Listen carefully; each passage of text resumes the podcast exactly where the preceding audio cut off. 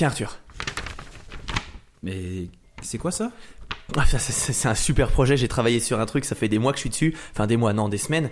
Euh, c'est notre projet de fourchette Incredibilis. Fourchette Incredibilis? Ouais, ouais, ouais. Tu sais, j'ai mis des mecs sur le coup, j'ai payé des ingénieurs. Euh, une fourchette, à chaque fois que tu, tu piques un aliment, elle te dit euh, d'où ça vient, l'invention, la première personne qui l'a eu de Et t'as cas. payé des gens pour ça? Ouais, mais parce qu'on va le vendre, Non, une fourchette Incredibilis. C'est nul. À la limite, t'aurais fait un couteau, ok, mais là, une fourchette, c'est nul. Non, non. Ah, bah ouais, on mais a, je veux on qu'on a mieux. diversifie. Non, oui, mais non, on a mieux. Pour ça, on va faire un putain de bon chapitre. Ouais, ok, c'est pas mal. Bon, allez, Allez, on y c'est va. parti.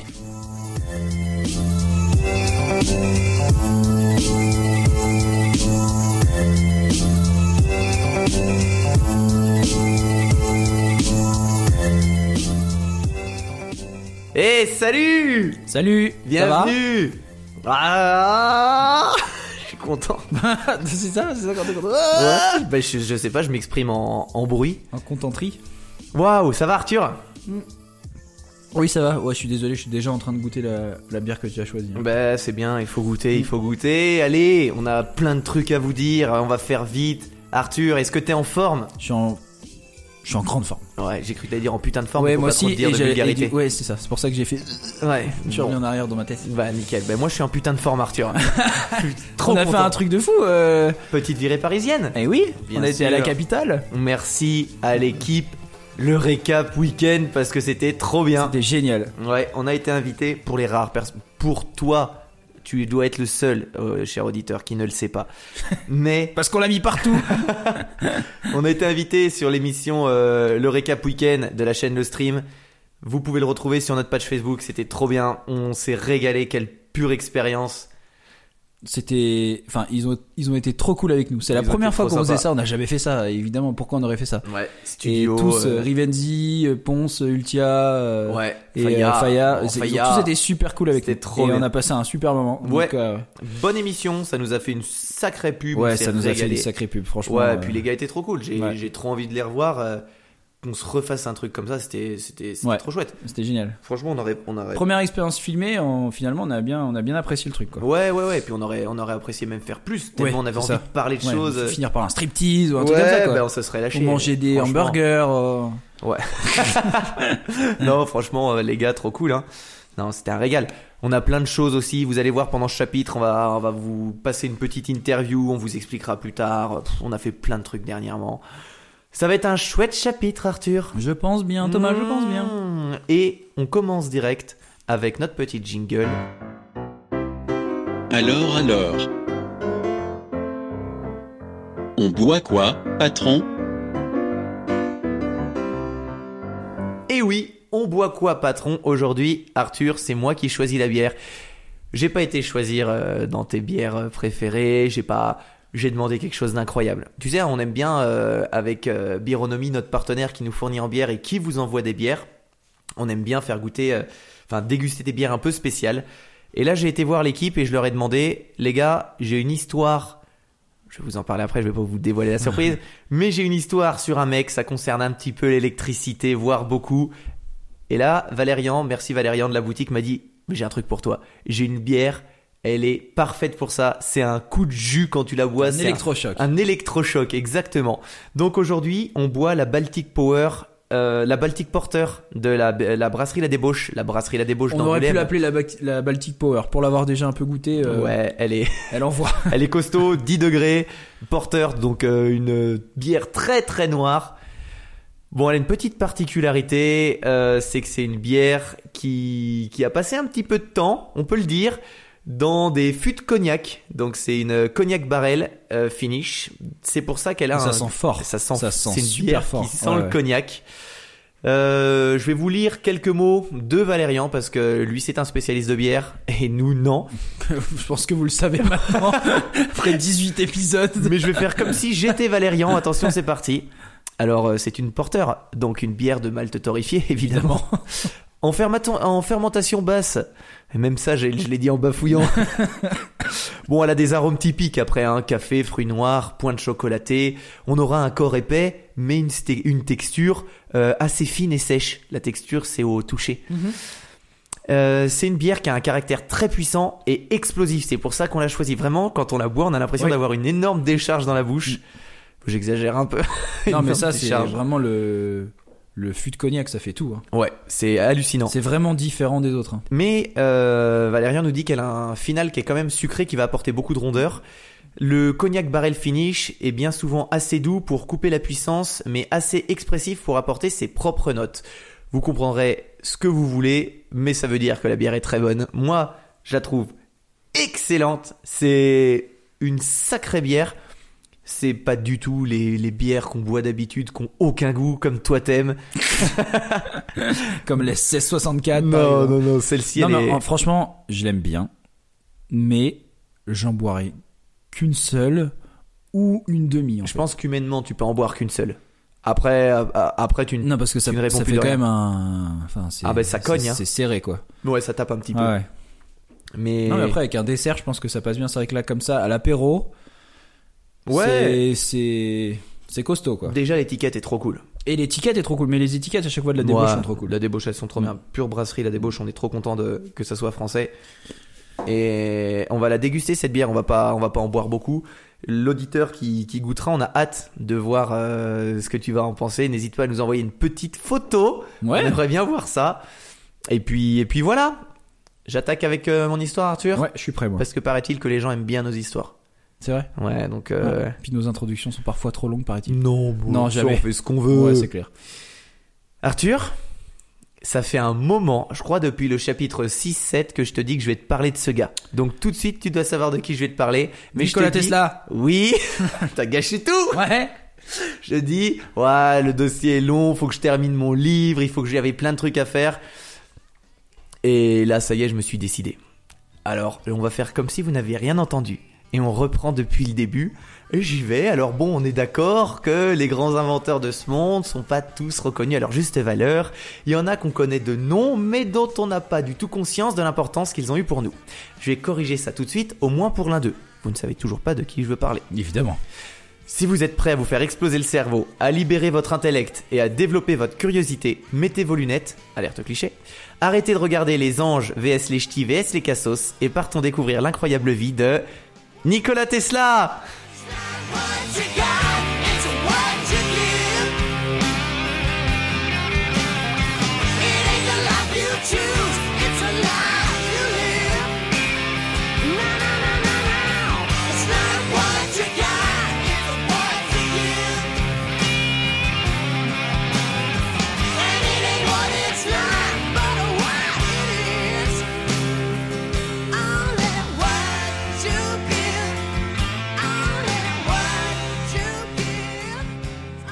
Bien sûr, Nikola Tesla est connu, au moins de nom, rarement plus. Il a pourtant été à l'origine d'une grande partie des technologies que nous utilisons quotidiennement aujourd'hui. Et je dis grande partie, c'est beaucoup plus que ça. Plongeons dans la vie de cet homme aussi complexe que fascinant. Aujourd'hui, le nom de Tesla est surtout associé à la firme automobile lancée par le visionnaire homme d'affaires Elon Musk. Mais avant que ce nom soit donné à une marque de voiture, il a appartenu à l'un des plus grands génies du XXe siècle. Bien que Tesla soit peu connu du grand public, son apport à la science moderne est pourtant considérable. Sa vie est passionnante et je regrette de n'avoir que si peu de temps pour vous en parler, on aurait pu faire un chapitre entier sur lui. Mhm. Brillant, Nikola Tesla a quitté le monde à l'âge de 86 ans avec plus de 300 brevets à son actif. On lui doit notamment les inventions de l'énergie sans fil, la radio, les rayons X, la télécommande, le moteur électrique, le champ magnétique tournant, la lampe néon, et j'en passe.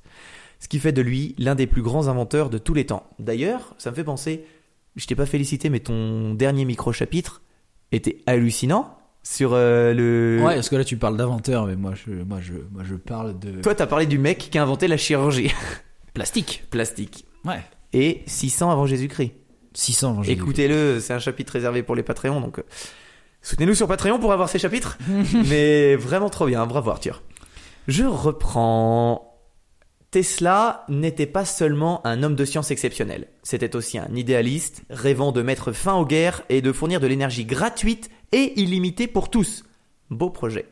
Un solitaire mal à l'aise avec les femmes, atteint de troubles obsessionnels et gravitant souvent aux frontières de la folie. un travailleur infatigable, ne dormant parfois que 3 heures, 3 heures par nuit, est capable de travailler 84 heures d'affilée. En résumé, c'est un mélange parfait entre toi et moi, j'ai remarqué.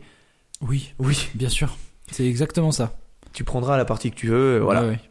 Parlons un petit peu de son enfance. Quatrième d'une fratrie de 5 enfants, Nikola Tesla est né par une nuit d'orage le 10 juillet 1856, donc ça date, hein, Mhm. dans ce qui est aujourd'hui la Croatie. La légende dit que cette nuit-là, la tempête était si violente que la sage-femme qui assistait sa mère aurait dit à cette dernière qu'il serait un enfant des ténèbres.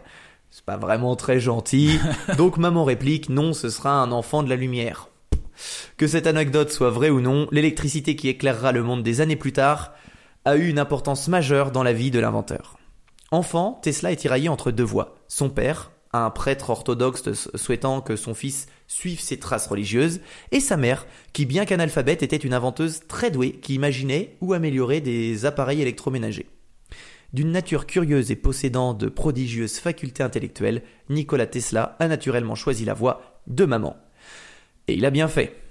Il était en effet capable dès son plus jeune âge de mémoriser des livres, des images complexes et pouvait même visualiser dans son esprit des structures 3D de manière très détaillée. Tu sais, on en a parlé le jour des gens qui ont cette capacité. Ouais, ouais. Lui en faisait partie. Ok. Des capacités qui, c'est certain, l'ont beaucoup aidé par la suite dans sa carrière d'inventeur. Durant ses jeunes années, il suit une scolarité classique et imagine des inventions pendant son temps libre, comme on a tous fait.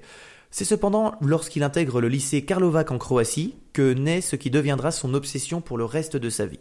À la fin de l'adolescence, voulant devenir ingénieur, il intègre une école polytechnique. Ça existait déjà à l'époque, hein, en Autriche. Et il découvre avec enthousiasme les cours dans la physique dans les cours de Jacob Pulch entre 1876 et 1877. Durant ces cours, Tesla commence à réfléchir à ce qui sera la plus remarquable de ses inventions, le moteur à courant alternatif. Je vais partir sur une partie technique, mais qui est vraiment simplifiée au max. Si vous ne comprenez rien, dites-vous que Arthur non plus. Donc faites comme lui, faites semblant. Un jour, il observe son professeur en train d'essayer de contrôler les étincelles produites par le commutateur d'un moteur à courant continu. J'ai tout compris. C'est le début. Le mot important, c'est courant continu. Si vous connaissez un petit peu l'histoire, ça doit vous faire tilt. Des balais en fil de cuivre doivent en effet frotter sur la partie mobile, le rotor, afin de l'alimenter en inversant le sens du courant deux fois par tour, de sorte que la force induite par le passage du courant dans le champ magnétique de la partie fixe, le stator, change de sens au passage à l'horizontale et continue à faire tourner le rotor. C'est une partie un peu compliquée, j'ai dû la relire une quinzaine de fois pour ne rien comprendre de plus, mais c'est important, je pense, pour les personnes qui maîtrisent un petit peu la technique, pour qui ça va paraître évident. Tesla suggère qu'il est possible de mettre au point un moteur sans commutateur. En gros, à l'époque, ça revient à dire qu'il va se faire un bol de céréales sans lait mais avec de l'eau et que ça sera meilleur. Impensable pour le professeur, qui est agacé par cette audace. Celle du moteur, hein, pas des céréales. Qui va répondre Monsieur Tesla fera peut-être de très grandes choses, mais il ne parviendra jamais à faire ce moteur. Sauf que cette mise en garde ne fait qu'attiser l'ambition du jeune homme. Tesla s'attelle immédiatement à la conception d'un moteur ne faisant pas d'étincelles tout en poursuivant ses études. D'ailleurs, je suis en train de penser, euh, on avait dit dans le podcast, on parle des personnes euh, inconnues et tout. Tesla, euh, j'étais obligé d'en parler. hein. Tesla, pas, pas assez grave, connu, pas, pas assez. grave. Tant mieux d'ailleurs. Exactement. L'université technique de Graz marque la prochaine étape de sa vie. En se plongeant plus profondément dans l'apprentissage des mathématiques, de la physique et même de la philosophie, son amour pour l'électricité grandit. Il est l'un des meilleurs étudiants de son école, ne manquant jamais une conférence et passant tous ses examens avec brio. Un vrai génie. Il travaille hum, extrêmement dur et ne prend pratiquement pas de repos. Si bien que ça inquiète ses professeurs. Ces derniers finissent d'ailleurs par alerter son père du zèle de Tesla qui pourrait l'amener à l'épuisement psychique. C'est dommage, quand t'as un vrai génie dans ta classe, t'as pas envie qu'il se ruine. Malheureusement, en 1879, son père décède, ce qui affecte énormément Nicolas. Il cesse de s'investir dans les activités scolaires et sombre dans les jeux d'argent. T'as eu une petite période comme ça aussi, t'as très bien réussi à t'en sortir, C'est vrai. on est fiers de toi. J'ai perdu mon chat. Super triste. Cet effondrement psychologique l'amène à perdre de grosses sommes, y compris ses frais de scolarité. Il n'obtiendra à cause de ça jamais son diplôme. C'est pas le premier personnage dont on parle qui fait des choses incroyables après avoir foiré ses études. Bah, moi-même. Oui, c'est vrai. Donc, cher étudiant, oui, bossez, mais si vous loupez votre diplôme ou un autre truc, C'est pas grave. On s'en fout. peut y arriver mais quand oui, n'écoutez pas papa et maman qui vont vous, vous, vous latter. Dites-vous que c'est qu'une étape vers votre réussite future. Par contre, après, il faut se bouger quand même un peu. hein. Un petit peu. On reprend avec Nico. En 1881, il se rend à Budapest, espérant travailler pour des amis de la famille Tivadar et Fenrak Puskas. Tivadar, c'est un, entrepreneur ambitieux qui a d'ailleurs persuadé le célèbre Thomas Edison de lui céder les droits commerciaux de ses inventions pour les introduire en Europe continentale. Thomas Edison, on va revenir dessus, vous allez voir, ça va être intéressant. Les frères Puskas ont pour objectif la construction d'un commutateur téléphonique à Budapest en utilisant la technique d'Edison. Mais malgré leurs promesses, ils ne peuvent malheureusement pas embaucher Nicolas dans l'immédiat. Et pendant qu'il patiente pour le poste, le jeune homme tombe gravement malade. Pour te faire un petit récap, il devait travailler avec eux, il se déplace, et au moment d'arriver, les gars lui disent Bah non, en fait, on n'a pas de poste pour toi, t'as qu'à attendre un petit peu, et puis dès qu'il y a un poste qui se libère, on t'embauche. Sauf qu'à ce moment-là, bah, il tombe malade pendant cette attente. Il contracte le choléra et frôle la mort durant ses 9 mois d'alitement. Ah oui, quand même. Ouais, c'était costaud. Il ne retrouve la santé que grâce à un ami d'université, Anthony Schizzetti, qui l'aide à marcher chaque soir pour récupérer ses forces. Ok, mais c'est pendant l'une de ses promenades nocturnes que vient à Tesla une brillante idée. Utiliser un champ magnétique tournant pour son moteur, ce qui est en rupture totale avec l'habitude. L'intuition du jeune Serbe est d'inverser la pratique usuelle. Plutôt que d'inverser le sens du courant dans le rotor, il suffit de faire alterner le champ magnétique dans le stator. Dans cette configuration, un commutateur, un commutateur qui engendre des étincelles est inutile. Ça nous semble rien, mais c'est monstrueux. tout, en fait. C'est ce qui fait qu'aujourd'hui, on a de l'électricité, on a des moteurs électriques qui fonctionnent. C'est grâce à cette toute petite invention.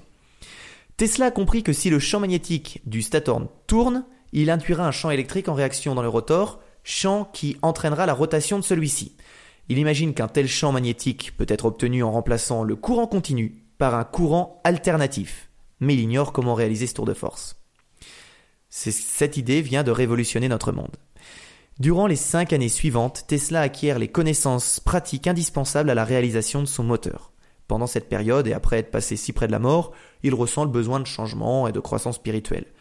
Donc au lieu de rejoindre l'armée, il part explorer les montagnes de son pays et dévore une quantité énorme de livres.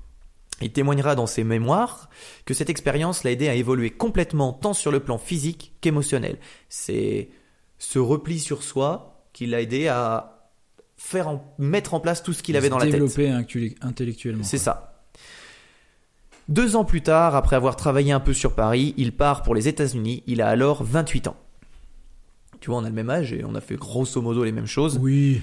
Il commence à travailler pour la Continental Edison Company. C'est durant l'une de ces nuits blanches qu'il rencontre pour la première fois le grand patron, Thomas Edison, mais pour l'homme, Nicolas n'est qu'un simple, un simple employé. Le travail se passe bien et ses travaux avancent. Quelques mois plus tard, après avoir achevé la conception d'un système d'éclairage par arc électrique, il se voit refuser une prime et démissionne. C'est normal, il devait l'avoir. Ok, on, l'arnaque un petit pas peu. content, ouais. Il se barre. Tesla est rapidement recruté par deux entrepreneurs du New Jersey, Benjamin Vail et Robert Lane, qui l'encouragent à breveter son système d'éclairage afin qu'il puisse le commercialiser. Tesla cède le brevet au duo en pensant qu'ils vont développer l'appareil et concurrencer Edison. Commence à avoir la dent contre Edison, il se dit il a essayé de m'arnaquer, on va lui faire à l'envers, puis voilà. Vail et La- et Lane, qui sont juste deux gros connards, vont vite, ah, on mettra un bip, hein, Ouais. vont vite comprendre qu'ils peuvent faire ce, qu'ils peuvent se faire beaucoup d'argent sur le dos de ce génie trop naïf. Donc, quand Tesla termine l'installation du système d'éclairage local, ses associés se séparent de lui et partent avec la gloire, les brevets et l'argent. Ça a méga marché, quoi. Ça a méga marché, mais en fait, lui, qui est beaucoup trop naïf et qui fait confiance aux gens, il fait une invention qui lui appartient, sauf qu'il fait signer les papiers par ses associés et qui récupère tout. Donc, il a Il aucun, a aucun droit. aucun droit, aucun gain Ouais. sur cette invention. Hmm. Sans ressources après cette trahison, cette trahison, Tesla est réduit à travailler dans les BTP pour vivre. Tu imagines ce génie qui peut révolutionner le monde en en utilisant grâce son à ses- cerveau Ouais, c'est ça. Qui est contraint de bosser avec une pelle car il s'est fait arnaquer au lieu de changer la, la civilisation. D'ailleurs, bravo à tous ceux qui bossent dans les BTP. hein. Oui, non, mais mais hein. ils ont des cerveaux aussi. hein. C'est clair, Il n'y a pas de pas d'amalgame, s'il vous mais plaît. non. mais mais force à vous, l'hiver arrive, euh, c'est vous les plus forts. Nicolas continue de travailler à New York et publie ses travaux quand il le peut pendant environ un an. Car oui, en plus du dur travail la journée, il réfléchit et crée ses idées le soir en rentrant. Qu'il publie, tu sais, les gens peuvent le lire. Il finit par regagner l'attention d'Edison. Le fameux inventeur est impressionné par les idées et les inventions du jeune homme, bien qu'il soit en même temps convaincu de leur infaisabilité. Malgré ça, Edison l'embauche et finance des travaux pour que celui-ci améliore sa technologie de courant continu qu'il utilise dans ses centrales. S'il y arrive, le jeune inventeur touchera une belle somme. À l'époque, le courant continu, c'est l'unique technologie électrique, bien qu'elle soit instable et source d'incendie à répétition. Tesla accepte et accomplit sa tâche, résolvant les problèmes d'Edison en un temps record. Ce n'est qu'au moment de demander son paiement au patron, Edison, que celui-ci l'informe que la rémunération proposée n'était qu'une plaisanterie. Pour toute récompense à Mais ses non. si non mais c'est une ordure. Pour toute récompense à ses efforts, Thomas lui propose d'augmenter légèrement son salaire d'ingénieur. Furieux s'être fait ainsi rouler, Tesla refuse et démissionne dans la foulée. Cette trahison marque le début de la rivalité entre les deux hommes, ainsi que celui de la guerre des courants. La technologie du courant continu, développée par Edison, contre le courant alter- alternatif imaginé par Tesla. Suite à sa confrontation avec Edison, Tesla fonde la Tesla Electric Company afin de concrétiser son projet de courant alternatif. Cette entreprise est rendue possible grâce au soutien financier de deux hommes que Nikola Tesla a rencontrés par hasard, lesquels ont de l'expérience non seulement dans la gestion d'entreprise, mais aussi dans la façon de promouvoir les inventions et du retour sur investissement. En effet, aussi génial qu'est Tesla dans le domaine des sciences, il est en revanche déplorable en affaires. On, s'en doute, il a quelques difficultés psychologiques à parler aux gens, donc dans les affaires, il doit pas être au top. Le premier laboratoire de l'inventeur ouvre ses portes à Manhattan, à seulement quelques encablures du siège d'Edison. Quand il devient clair que le moteur à courant alternatif de Tesla est vraiment prometteur, ses deux associés, Peck et Brown, projettent de vendre le brevet de Tesla au plus offrant, plutôt que de se lancer dans la fabrication de moteurs. C'est pas bête. Pour y arriver, ils organisent une conférence devant l'Association américaine des ingénieurs en génie électrique en mai 1888, donc t'as vu que tout va très vite. hein. Ouais, ouais. La prestation de Tesla reçoit une publicité considérable dans les journaux spécialisés et attire rapidement l'attention de George Westinghouse, qui a fait fortune en développant des aérofreins et des systèmes de signalisation dans les transports ferroviaires. À cette époque, les compagnies d'éclairage envisagent de passer du courant continu au courant alternatif, car celui-ci peut être transporté sur des distances plus importantes à perte de puissance égale, ce qui accroît la clientèle potentielle. Alors qu'Edison se concentre sur la technique du courant continu, Westinghouse fait le pari du courant alternatif, et Peck et Brown parviennent à le convaincre de payer une somme généreuse pour les brevets de Tesla. En juillet 1888 toujours, le riche homme d'affaires offre au groupe 25 000 dollars en espèces, 50 000 dollars en titres et des royalties. Et, bon gars, Tesla accorde généreusement 5 neuvièmes de ses revenus à ses deux investisseurs de base pour les remercier de lui avoir fait confiance. 5 neuvièmes. C'est énorme. Plus de la moitié, quoi. Tout ce qu'il va Et gagner, lui, il est trop gentil. il est hein. trop gentil, il, a- il va dire aux gars, vous, vous m'avez fait confiance, les gars, je vais vous donner. D'ailleurs, petit aparté, il y a, y a pas un- il y a- il me semble que j'ai vu un film il y a un moment euh, Hmm. sur euh, cette rivalité-là. Ouais. C'est un peu un film de science-fiction, je crois. Ah euh, non, c'est. euh, fantastique, non? Oui, il y a, mais il y a, il y a plusieurs films. J'ai en parlé à la fin. Il y a deux films où on peut voir Tesla. peut-être que c'est. Ouais. Ouais. Cette guerre des courants entretient la rivalité entre Edison et Tesla pendant des années. Son modèle de courant alternatif étant bien plus stable et efficient que celui d'Edison, Tesla finit par gagner cette confrontation. C'est ainsi que le, qu'avec le soutien de George Westing, Westinghouse, concurrent direct d'Edison, il va contribuer à électrifier d'abord les États-Unis, puis le monde. La victoire la plus notable de Tesla est survenue en 1896. C'est cette année-là qu'il a l'opportunité de mettre en application l'un de ses rêves d'enfant, exploiter la puissance des chutes du Niagara pour alimenter en électricité la ville de Buffalo toute proche. Je vais pas m'attarder là-dessus, mais on peut retenir que la grande centrale électrique des chutes du Niagara avait été imaginée par notre homme. C'est fou. Ouais. Des années plus tard, Il y en avait. Attends, juste une question. Il y en avait d'autres avant? Les centrales électriques qui marchaient euh, du coup à l'eau? Enfin. je pense pas. En Ouais. 1896, je, je pense que c'est le premier. Après, dans mes recherches, j'ai pas cherché si c'était le premier à avoir inventé ça, mais vu que c'est avec son système là. ouais. Mm. Des années plus tard, Nikola Tesla s'apprête à démontrer la réalité de la transmission radio, qui n'est toujours pas inventée, grâce à l'une de ses dernières inventions, la bobine Tesla. Malheureusement pour lui, son laboratoire est détruit par un incendie, ce qui l'empêche de faire sa démonstration et de récolter des fonds. Euh, Marconi inventeur et ingénieur électricien italien, reprend l'idée de Tesla à son compte en utilisant la même technologie, juste un copier-coller.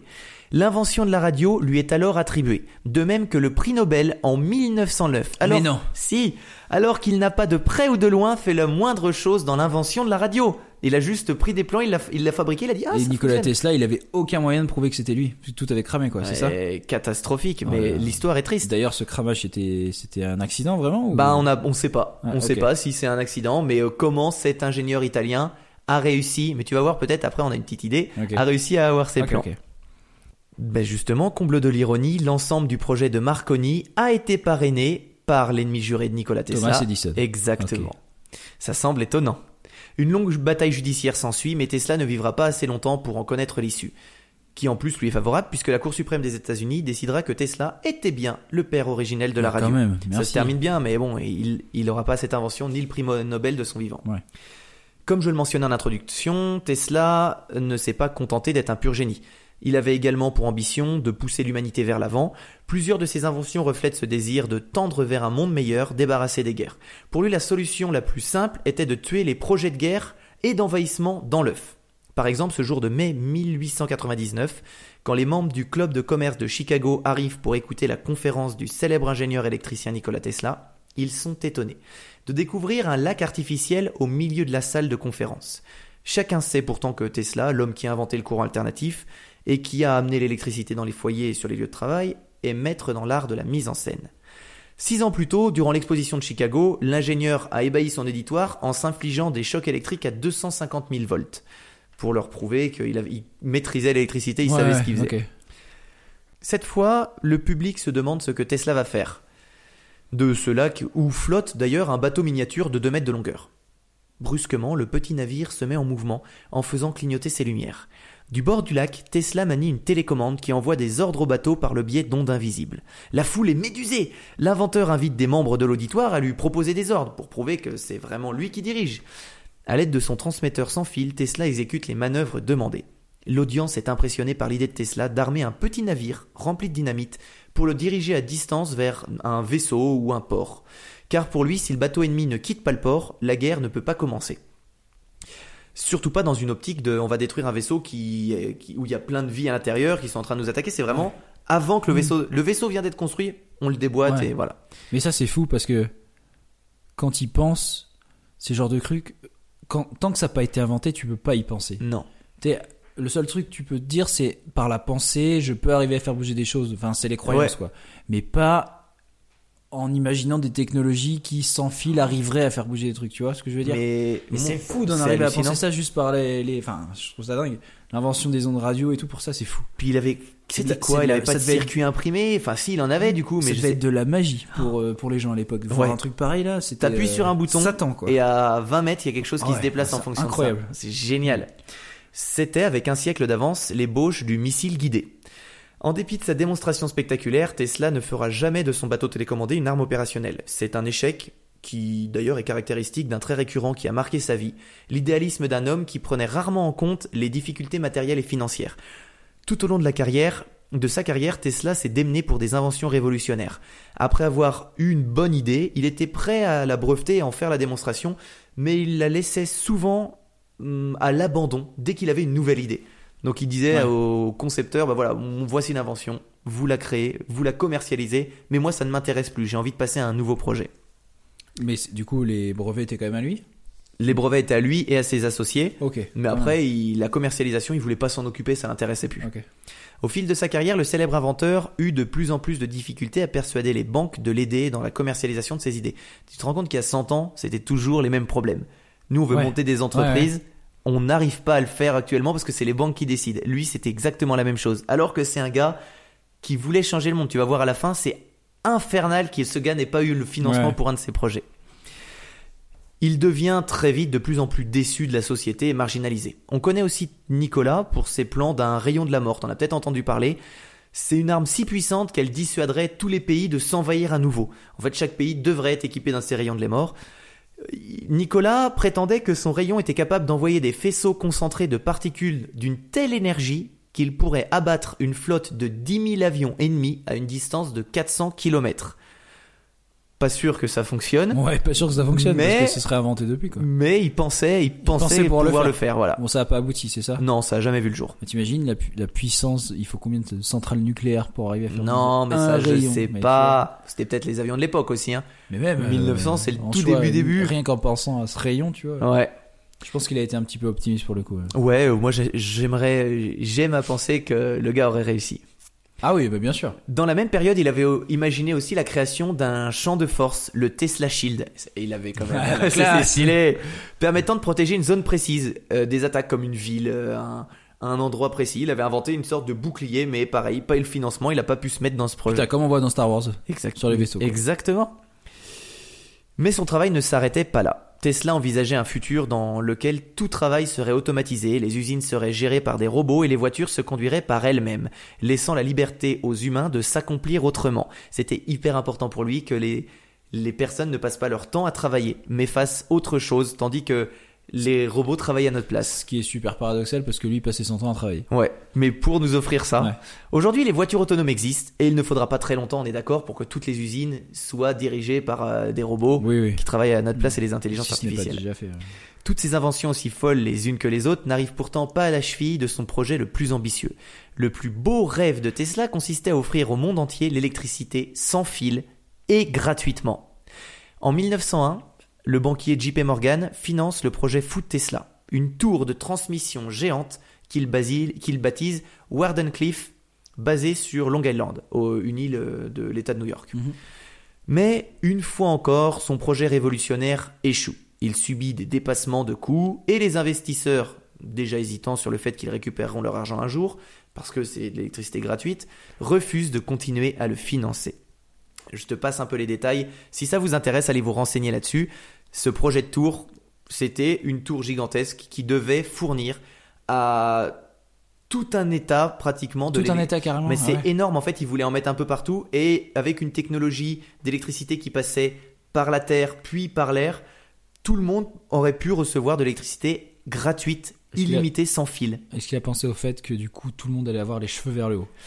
Bah je pense que lui il s'en fichait un petit peu. Mais voilà, pour cette tour, en fait, tout le personnel est licencié en 1906, la tour elle est saisie en 1915 et Tesla lui-même fait faillite en 1917 parce que du coup tous les annonceurs, enfin tous les toutes les personnes qui l'aidaient, tous les finances, euh, toutes les personnes pour financer, j'ai eu du mal à le dire, Mhm. ce projet se sont retirés et du jour au lendemain, il avait tout mis là-dedans, il avait plus rien. Bien qu'il ait eu l'idée et peut-être la capacité de le faire, l'espoir de Tesla de fournir de l'électricité gratuite pour tous ne verra jamais le jour. Autre aspect de Nicolas, bien qu'il possédait un esprit incroyable, il était vraiment nul en ce qui concernait tout ce qui était sociabilité. Ouais. C'est souvent. euh, Ouais, les génies. Ouais. Il n'était pas connu pour avoir beaucoup d'amis ou d'associés proches et se tenait à l'écart des femmes. En fait, l'homme était si dévoué à la science qu'il est resté célibataire tout au long de sa vie, croyant que l'amour et le mariage interféreraient avec son travail. Il eut cependant un ami fidèle, le célèbre Mark Twain. Est-ce que ça te Ah ouais. dit quelque chose, Mark Oui. Twain? Oui, oui. C'est un écrivain qui a écrit Tom Sawyer. Exactement, Tom Sawyer, c'est ça. Et c'était vraiment son, son meilleur ami, si bien que c'était le seul à avoir l'autorisation de rentrer dans le laboratoire de Tesla quand il voulait, pour le visiter. euh, Ok. voilà, c'était son il lui meilleur vraiment pote. confiance. Et il lui a pas fait à l'envers. Non, voilà. Un vrai copain. Un vrai copain. En fait, Nikola Tesla a souffert de maladies mentales tout au long de sa vie. On... C'était pas très connu à l'époque. Il a vécu une époque où telle chose n'était pas encore vraiment comprise et acceptée. Mhm. Les premiers signes de troubles sont apparus très tôt dans l'enfance quand il a prétendu avoir des visions après la mort de son frère Daniel.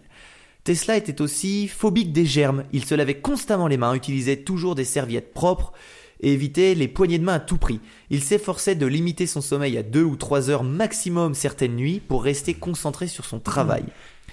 En plus, il était complètement obsédé par le chiffre 3. Il marchait autour des bâtiments trois fois avant d'y rentrer, se lavait les mains trois fois de suite. Autre petite anecdote, il détestait les colliers de perles et les boucles d'oreilles portées par les femmes. Il était vraiment toqué. Ouais, bah tout ça laisse à penser qu'il était euh, victime de troubles obsessionnels compulsifs. Ok, ouais. J'allais dire qu'il aurait pu être autiste aussi. Oui, Sans exactement. le savoir, les spécialistes aujourd'hui, ils disent que c'était vraiment possiblement un autiste Ouais. Asperger. Après le fiasco de la tour, le scientifique s'est reclus sur lui-même et dans la maladie, ruiné, il a vécu ses dernières années comme un ermite au 33e étage du New York Hotel. Il expire son dernier souffle le 8 janvier 1943 à l'âge de 86 ans dans sa chambre d'hôtel triste, le monde ignorant alors qu'il venait de perdre l'un des plus grands esprits du XXe siècle. En 2013, la- une toute nouvelle statue de Tesla a été dévoilée à Long Island, la même où avait été érigée sa tour un siècle plus tôt. Après euh, des campagnes de financement participatif parti- particulièrement lucratives et un don d'un million de dollars fait par Elon Musk.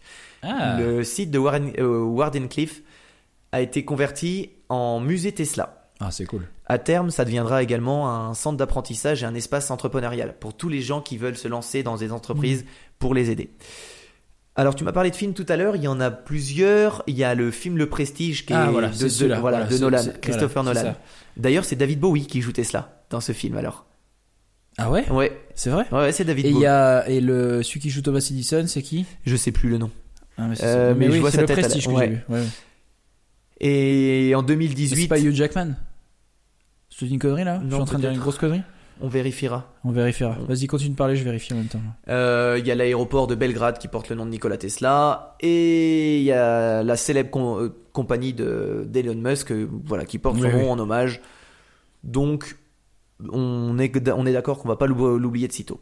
En bref, Nikola Tesla a lutté toute sa vie sans qu'on le reconnaisse et ça c'est un petit peu triste. Donc maintenant quand vous avez des personnes qui ont un projet, qui ont des idées, même si ça semble farfelu, essayez de leur faire confiance. Je vais faire une petite recommandation pour les livres. Il y en a énormément, hein, des livres sur Nikola Tesla, sur sa vie, euh, si ça vous intéresse. Je vais vous en conseiller un. C'est un livre qu'on m'a prêté et ça s'appelle Ma vie et ma recherche, l'autobiographie de Nikola Tesla. Je l'ai trouvé intéressant par rapport à ceux que j'ai pu voir parce qu'il y a des photos, dont certaines que tu peux pas trouver sur le net, des photos vraiment cool, lui détaillé, des photos d'époque. Donc euh, voilà, si ça vous Cool. intéresse, allez voir ça. T'as pu avoir l'info sur euh, l'acteur Oui, alors il y a bien eu Jackman et puis il y a surtout, euh, il y a surtout Kristen Bell. Exactement. Bah après, Hugh Jackman il joue pas Edison, hein. Ni Christian Bell d'ailleurs. Il joue, euh, je sais plus qui il joue, mais. Ok. Il mais euh, y a Scarlett voilà. Johansson aussi. Oui, il y a Ouais. Scarlett Johansson aussi. Bah voilà. Regardez mais oui, t'as raison, David Bowie joue, euh, joue bien euh, Nikola Tesla. Première histoire validée. À ton tour d'enchaîner. Je vais pouvoir enfin déguster cette bière. Oui, et d'ailleurs, on a, on, a, on a parlé du descriptif, mais on n'avait pas parlé de sa couleur et toute sa robe, etc.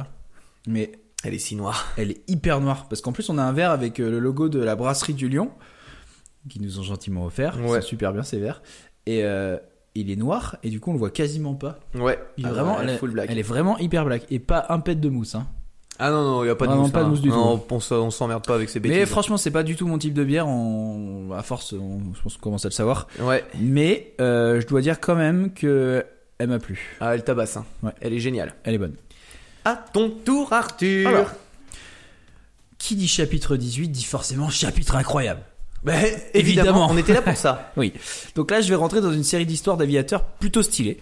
Donc c'est pour ça que je sais pas si tu te rappelles, je t'ai donné 3-4 noms de mecs que tu devais surtout pas aller voir sur internet ou essayer Oui. de chercher. Tu te rappelles Sous aucun prétexte. J'ai surtout pas cherché.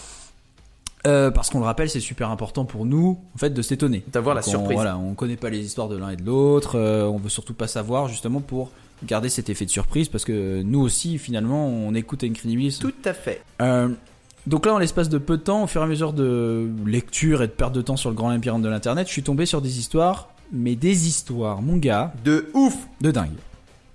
Allez, j'arrête de te faire patienter, commençons avec la première. Nous allons parler d'un aviateur, évidemment, mais un aviateur qui ne sera pas dans l'exercice de ses fonctions.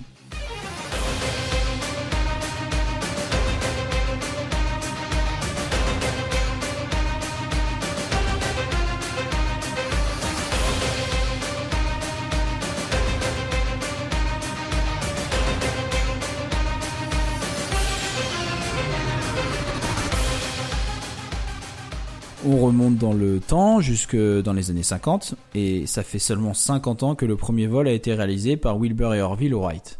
En décembre, Faut- quelle année? Faut que je réponde? Euh, Oui, 1903, 4, 5 1903. Ouais, non, c'est c'est bien, c'est bien. Tu te rappelles de ça? Tu te rappelles de l'avion, comment il était? Bien sûr.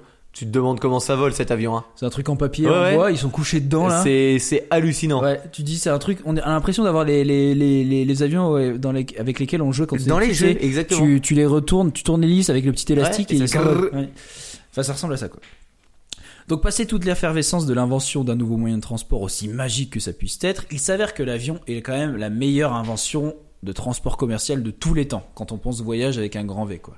C'est quand même révolutionnaire, Ah, on peut bah, voyager partout dans le monde. Et puis encore aujourd'hui, les peuples retranchés, quand ils voient un avion, ils se disent qu'est-ce que c'est Non mais c'est fou. C'est le truc Mais, le plus incroyable. C'est idiot, mais, mais je sais plus où, est-ce que j'étais, mais je crois que c'est quand j'étais, euh, je suis descendu à Bordeaux, puis je voyais euh, un avion passer euh, comme ça entre dans une rue entre deux immeubles. Ouais. Et je me disais quand même, c'est quand même un truc de dingue.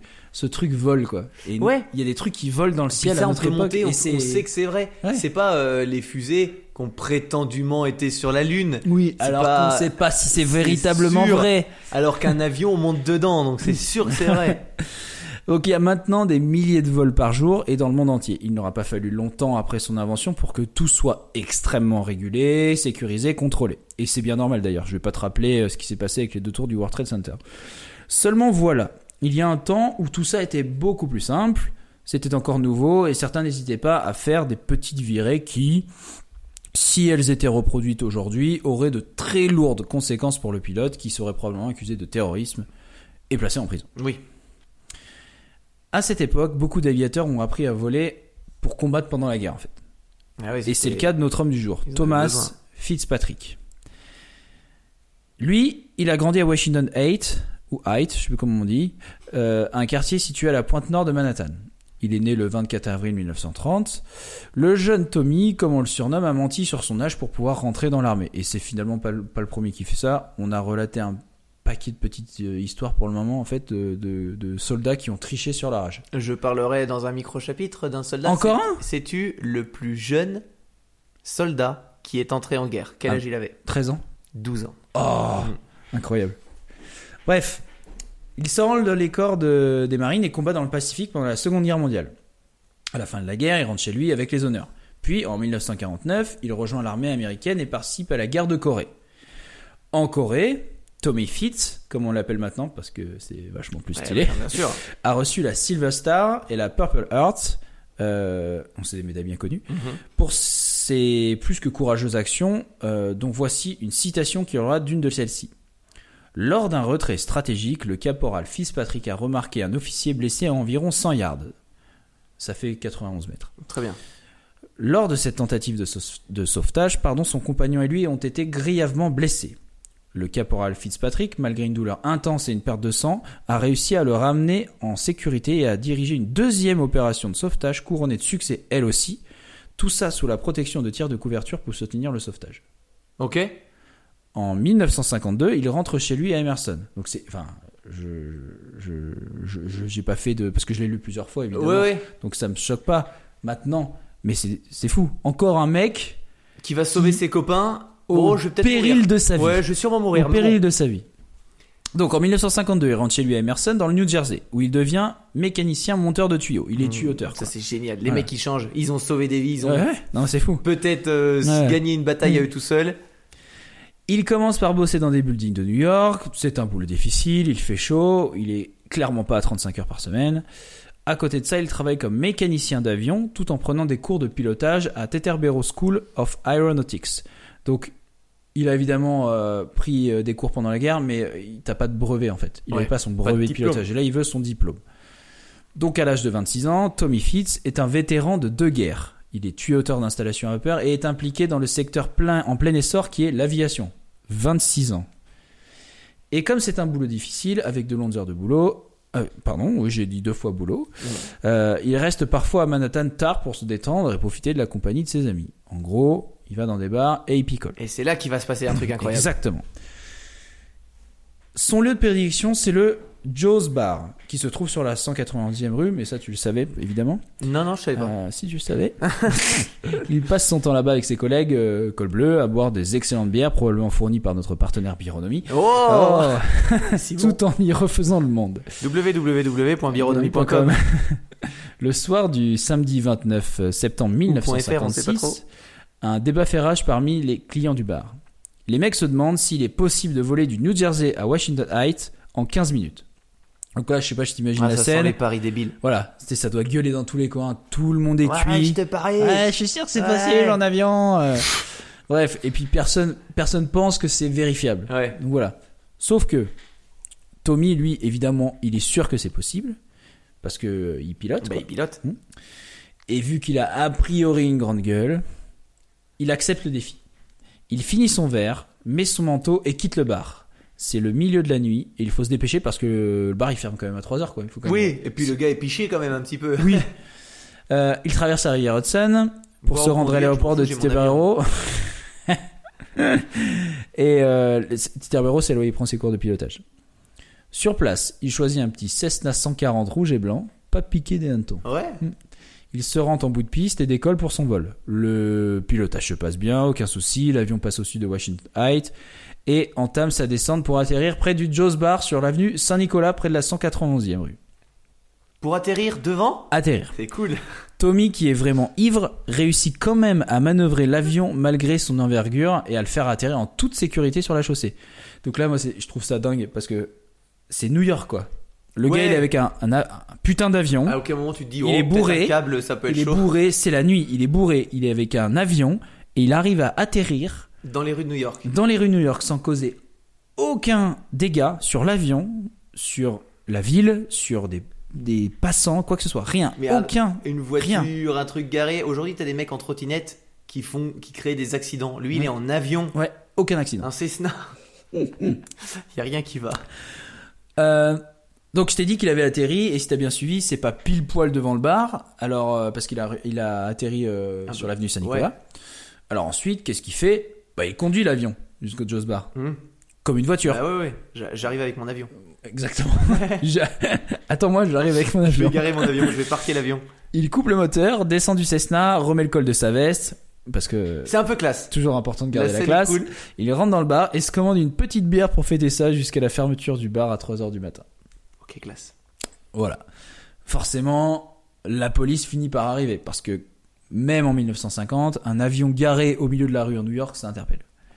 La police arrive donc dans le Joe's Bar pour faire sortir Tommy Fitz et lui poser quelques questions. Au début, il déclare à la police qu'il a emprunté l'avion à son propriétaire et qu'il a eu des problèmes moteurs qui l'ont forcé à atterrir. Ah, le gars est pas bête. Il raconte euh, ce qui a fait qu'il en est arrivé là à la police, affirmant qu'il était venu en voiture du New Jersey ce soir-là pour fêter euh, avec ses collègues et qu'il qu'il était passé près de la taverne d'un ancien quartier où il vivait, puis qu'il avait traversé la rivière Hudson pour se rendre à l'aéroport de Teterboro pour ensuite emprunter un avion et retourner à la taverne. Il déclare à la police d'ailleurs, j'avais juste envie de voler. Bah oui, Parce que, après, tu fais ce parce que, que, tu veux. hein. parce que là, l'histoire qu'il raconte, ok, mais à quel moment tu es obligé de prendre un avion? Et lui, donc quand on lui pose cette question, c'est bah, j'avais envie de voler. Mais en même temps, il fait ce qu'il veut. Oui, bien sûr. Donc c'est au-dessus de New York euh, que les soucis du et ce serait au-dessus de New York que les soucis du moteur euh, seraient apparus, Oui. euh, forçant à atterrir d'urgence, évidemment. Et bien sûr, l'histoire est trop grosse et les policiers ne le croient pas. Et je pense que d'ailleurs Fitz n'y croit pas non plus quoi. Il a dû inventer ça sur le coup bourré, il s'est dit oh ça passe. C'était très bien d'y penser. Ça passe. Et je pense qu'une fois que t'es sobre, tu dis Ah non, en fait, euh, ça me semble peu Nul, probable. nul comme. Après avoir examiné l'avion, le service d'experts détermine qu'il n'y a aucun problème de moteur et que Tommy Fitz est tout simplement ivre. Il est évidemment arrêté. Pendant que la police et les fonctionnaires de l'administration aéronautique civile déposent plainte contre Fitzpatrick, l'avion est dé- ah bah quand même. Wow, ça Ah va, oui, mais bon, ça va, est arrêtez d'accord, quand même. avec les lois et tout. L'avion est démonté et remorqué jusqu'au commissariat de police le plus proche. Tu sais, celui qui est à côté de l'avenue euh, Wordsworth? Ah, Tu sais, euh, sur la celui-ci. 182e rue. Ah oui, j'y ai passé Ouais. quelques Mm. temps, tu Ouais, sais. c'est ouais, c'est ça. Ce qui, est, ce qui est rigolo et qui rend du coup l'exploit euh, en fait encore plus impressionnant, c'est que le sergent Harold Beren du bureau de l'aviation de la police a déclaré que l'atterrissage était un coup de maître. C'était. L'équivalent d'une chance sur 100 000, que mais c'était presque impossible, alors que le New York Times, oui, parce que c'est lui qui, a- c'est comme si comme nous, Bah, il y avait une chance sur 100 000, une chance sur un million. Ouais.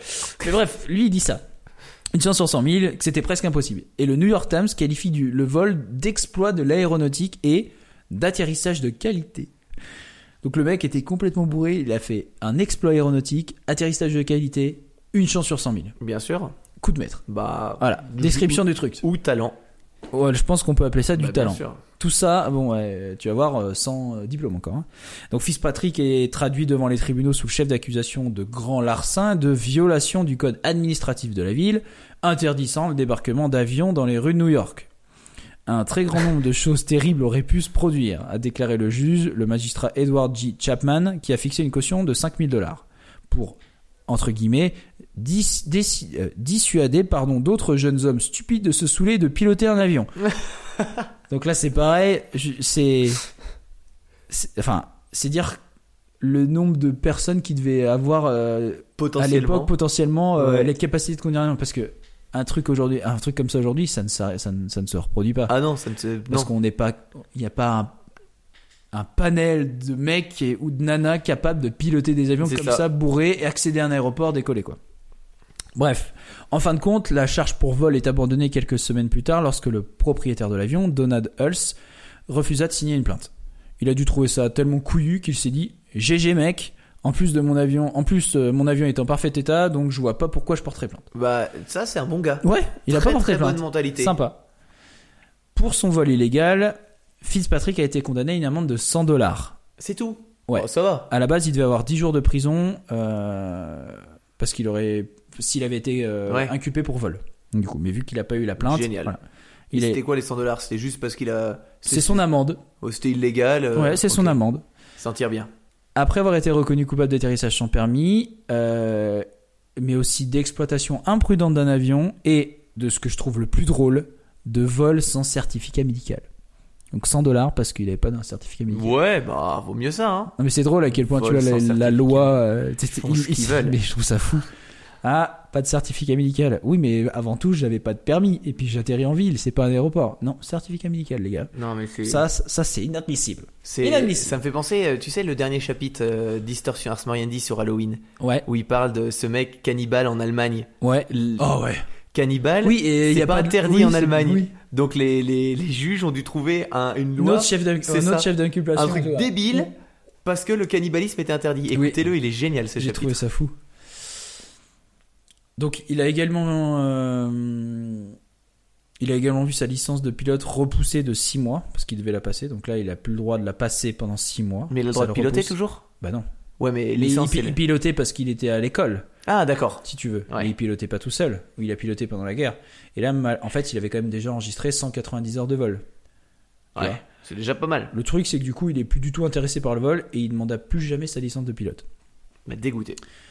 Thomas Fitzpatrick euh, se marie en juin 1958. Lui et son épouse Hélène sont installés dans le New Jersey et Tommy a continué de travailler comme monteur de machines à vapeur toute sa vie.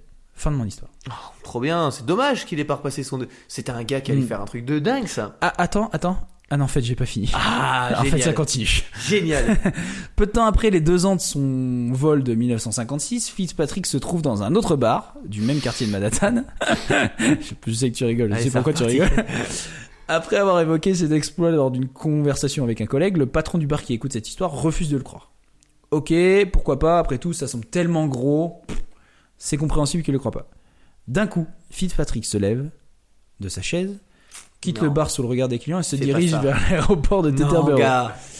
Arrivé sur place, il examine les 10 avions dispo ce jour-là sur le tarmac de la Teterboro School of Aeronautics et ensuite, bah tu te doutes de la suite, c'est du déjà vu. Environ 20 minutes après minuit, le contrôleur de la tour de Teterboro voit un Cessna 120, cette fois-ci, c'était un Ouais. 140 la dernière fois, décoller de la voie de circulation ouest de l'aéroport, le tout sans feu de navigation, sans autorisation de sortie ou contact radio avec lui. C'est 25 minutes plus tard qu'Harvey Roth, 30 ans, chauffeur de bus pour la Surface Transportation Company, qui est garé entre Amsterdam Avenue et la 191e rue, tu vois également oui, où c'est, oui, j'y étais encore il y a deux jours. aperçoit un avion en pleine descente pour atterrir dans la rue. Non, la panique. Donc je te laisse imaginer la tête du gars tranquille dans son bus, qui regarde dans son rétro et un putain d'avion Ah qui est en train de lui atterrir sur la tronche. Il est à la fin de son shift en plus, donc il doit juste être rincé de sa journée. Donc tu sais, j'imagine bien le gars, il se frotte les yeux, genre, euh, Ah, attends, non, oh là là, je suis en train de faire une hallucination, c'est pas possible. Je déconne trop. Non, j'ai, oh là, je bosse trop en ce moment. Oh putain, un avion Cette batterie porteur est trop forte. Il a d'ailleurs été interviewé, euh, Harvey Roth, euh, par des journalistes, et il dira euh, Je viens juste de m'asseoir. Quand, je viens juste de m'asseoir dans mon bus quand tout d'un coup j'ai entendu quelque chose qui ressemblait à un grand ventilateur. J'ai regardé dans mon rétroviseur et j'ai vu cet avion venir vers moi. Il a atterri à côté de moi, l'avion a heurté le sol et a rebondi à 6 mètres dans l'air. Oh, Je pensais qu'il allait repartir, puis il a touché le sol à nouveau, puis il a roulé jusqu'à la 187e rue Pour se garer. pour se garer. Alors lui, il sort du bus un peu flippé parce qu'il pensait en fait qu'il allait euh, recevoir des morceaux de verre quand l'avion a atterri. Alors je sais pas trop Ça, c'est, je l'ai, je l'ai lu dans, dans un texte anglais. Donc, j'ai fait ma traduction Ouais. euh, comme je pouvais. Et je sais pas si parce que l'avion a raté son coup et a fait son premier rebond sur le bus, Ouais. ou si en passant à côté, il a eu peur que les ailes tapent, ou alors si euh, le rebond, il avait peur que le, Ouais. je sais pas, face à un, Il une a touché de quelque choc, chose, ou voilà. ouais. Donc voilà, il a, lui en tout cas, il est sorti du bus parce qu'il avait peur que l'avion euh, fasse exploser ses vitres et qu'il soit blessé. Trop cool. Donc il sort du bus, il court ensuite jusqu'à la 180e rue pour voir qui est le fou furieux qui a fait ça. Pas de bol, arrivé sur place, il n'y a plus personne dans l'avion. Ça m'a fait rire encore une fois parce que Roth, lui, il dira par la suite Dieu nous en préserve, si jamais je rentrais dans un avion avec mon bus, je- que pourrais dire, que pourrais-je dire à l'audience? C'est le gars genre, Non, je suis désolé. Vraiment. euh, pourquoi vous êtes là? En fait, euh, j'ai Ah. pris un avion pleine face. Dans la rue, comment vous dire? Croyez-moi. Ah, je vous jure, c'est vrai. Euh, un, autre, auto- un autre automobiliste du nom de John Johnson dira à la police J'ai vu quelque chose qui tombait. Je ne savais pas quoi imaginer. J'ai freiné brusquement. Un avion a dérapé au-dessus de ma voiture et a fait un atterrissage parfait devant moi. J'ai vu un homme costaud en costume gris sortir et courir en direction de l'avenue Saint-Nicolas sur la 187e rue. Il a remis son col. Évidemment, il a remis son col. Évidemment. la police arrivée sur les lieux pousse l'avion qui avait été laissé en fait en plein milieu de la chaussée parce que c'est pareil, il en a rien à cirer. Et il est Ah sur bah oui, route il est chez lui, et il hein. le gare pas. hein. Donc c'est le patron. Donc il le pousse, il le met sur le trottoir et euh, en fait ce qui est marrant c'est qu'il y a une photo de ça. Il y a une photo de l'avion une fois qu'il a été rangé sur le trottoir. La photo Vraiment. être classe. Ouais. Alors elle est de mauvaise qualité parce qu'elle est un peu vieille de nuit. C'est en noir et blanc, mais par contre tu vois vraiment l'avion qui est posé dans un angle de bâtiment sur le trottoir avec les flics autour et tout. Donc Trop drôle. cool. Le lieutenant Kenneth Johnson du bureau de l'aviation de la police a remarqué que l'avion et ses réservoirs, euh, a ses réservoirs de carburant remplis aux trois quarts et qu'il est en parfait état de fonctionnement. Il ne peut s'empêcher de faire le parallèle avec l'atterrissage de 1956. Tout de suite ça tilt. Et oui. La police convoque donc Fitzpatrick pour un interrogatoire. Au début, il nie toute implication dans le vol, mais il finit évidemment par céder, selon les policiers, lorsque les témoins ont, réussi pardon, à l'identifier. Et, euh, et puis surtout, en fait, ils ont chopé ses empreintes digitales, qui étaient identiques avec celles de l'autre. Ah déjà. Déjà à l'époque les gars étaient chauds. Ah bah ouais, mais c'est quand même euh, chaud quand même. On parle quand même d'un avion qui atterrit quoi. Ouais mais quand t'es policier, franchement tu dois te dire, Hmm, le gars est bon. Mais je suis sûr qu'ils doivent se dire, eh, stylé. Allez on l'arrête pas. Ah, Lui il est cool, il fait un truc, il, il, Ouais. il embête personne, il a pas fait de gros crimes. Non, mais après, euh, mais surtout, c'est un, c'est quand même un héros de guerre, en plus de ça. Non mais tu sais que ouais, les, les ricains ils sont, ils sont Ouais, ouais. chauds là-dessus. Hein. Héros de guerre. euh, Bon, il a quand même, du coup, de nouveau été accusé de vol et de la même violation du code administratif qu'en 1956, évidemment, et nombreuses violations du règlement de l'aéronautique civile, notamment la conduite dangereuse et imprudente d'un aéronef, son atterrissage dans les limites de la ville dans des conditions autres que les situations d'urgence. Voilà, enfin, il y a tout ça, euh, tout ça qui rentre en compte dans sa nouvelle euh, plainte. Ouais. Après être descendu du ciel comme un maraudeur mettant en danger la vie de centaines de personnes, euh, ça c'est les mots de Ruben Lévy, le magistrat euh, du tribunal pénal. Ouais.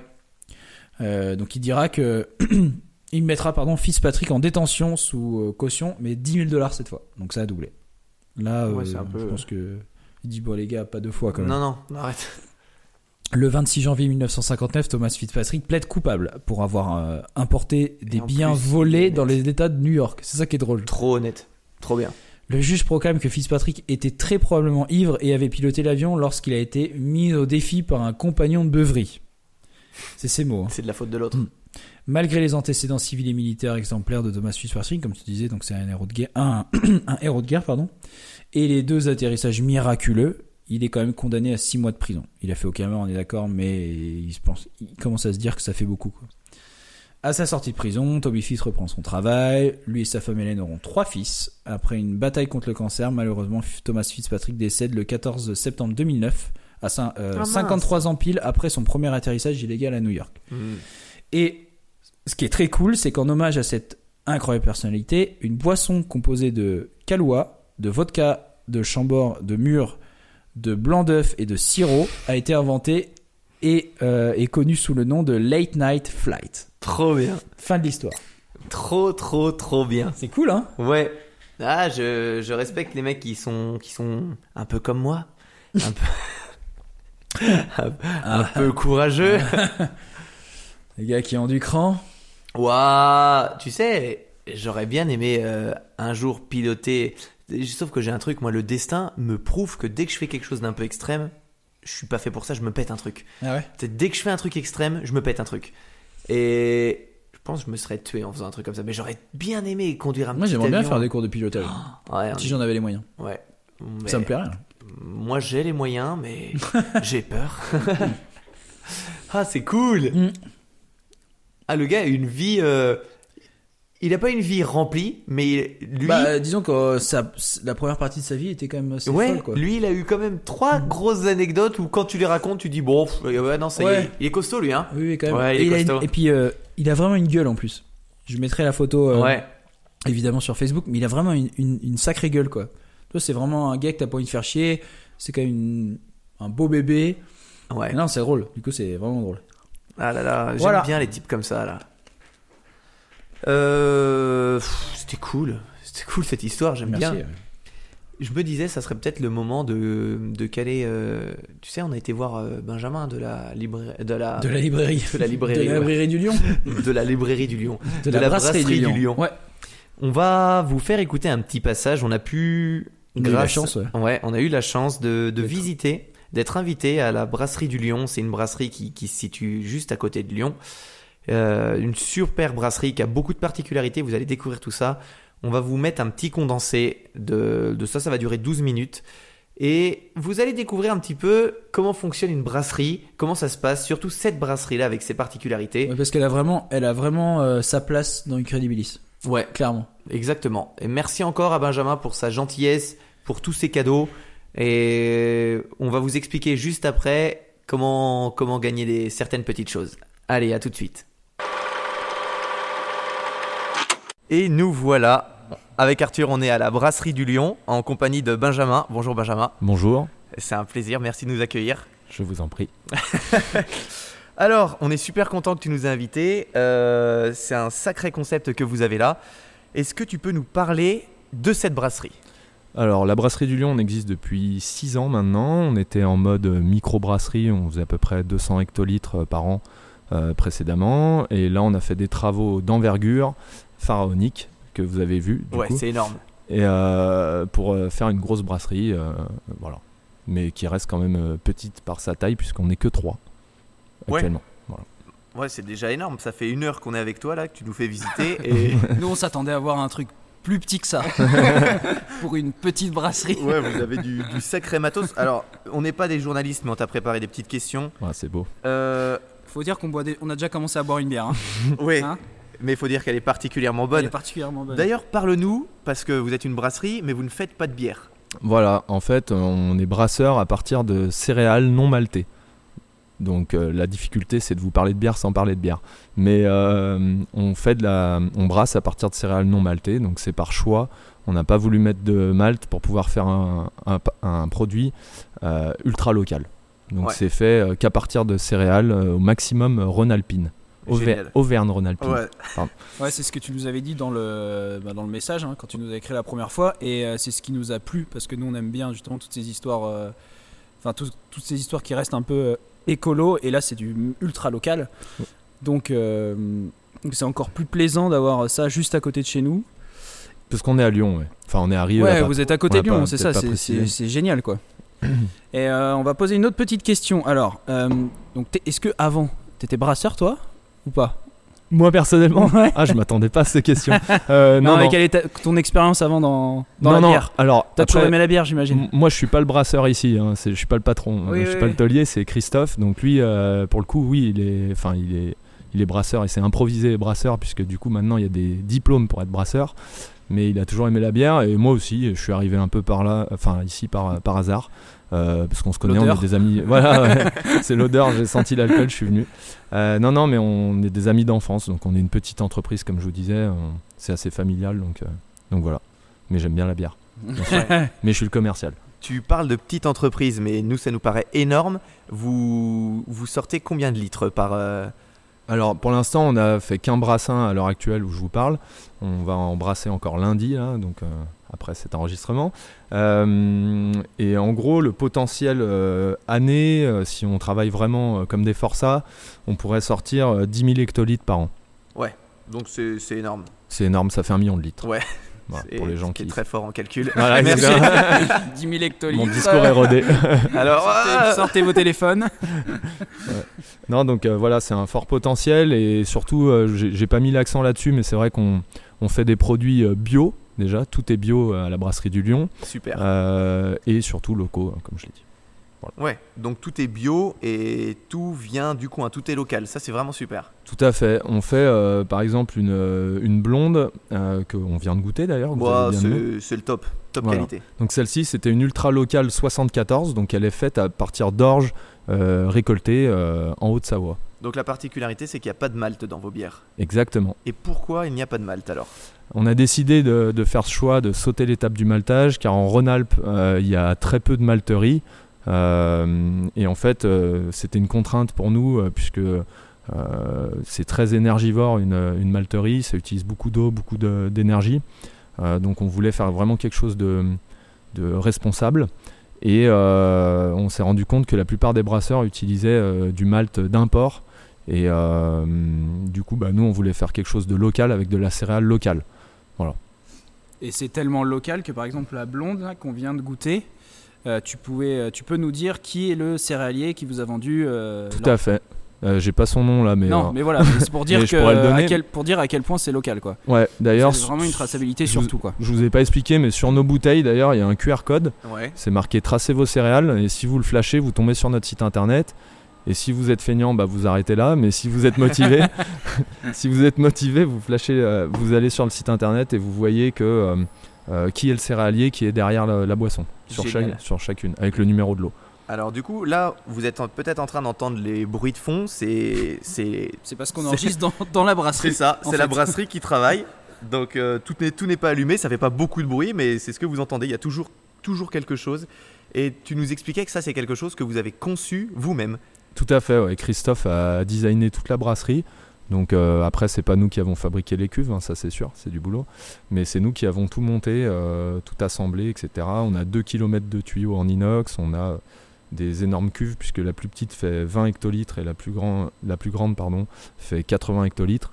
Donc on est quand même sur du gros matériel. Ouais. La salle Ouais, de met- brassage, elle brasse 20 hectolitres. On mettra des photos parce qu'on se rend, on se rend pas compte, je pense, comme ça, mais c'est, c'est, enfin, moi, c'est la première fois que je vois une brasserie, et c'est la première fois que je vois une brasserie comme ça. Donc, de se dire que c'est vous qui êtes derrière tout ça, c'est, euh, C'est beau. c'est ouf. Merci, ça me touche. Donc là, tu viens de nous servir la prochaine bière, qui est une bière à l'épeautre. 100% épeautre. 100% épeautre. Ok. L'avantage qu'on a de pas mettre de malt, c'est de pouvoir faire de la monocéréale. C'est un petit peu comme les vignerons qui font euh, du monocépage. Euh, donc là, on est sur une 100% épeautre. Il n'y a pas d'orge, pas de blé, euh, c'est vraiment que de l'épeautre. Elles sont bon. Elle sent bon la bière. Ouais. plus. Du coup, vous trouvez qu'elle a des senteurs de quoi Elle sent pas bon la bière, elle sent autre chose. Mais c'est toujours Il débile. doit y avoir des bruits de nez. euh, Ouais. Mais elle sent pas un peu le malabar Non, moi je dire, elle sent un peu le citron, non?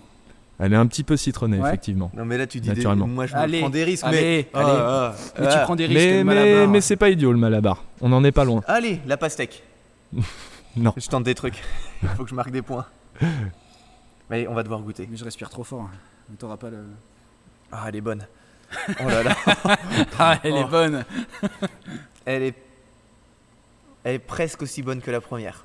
Non mais elle a un goût hyper sucré. Bon, vous voyez? Ouais, Et ça vous fait penser à un fruit ou pas?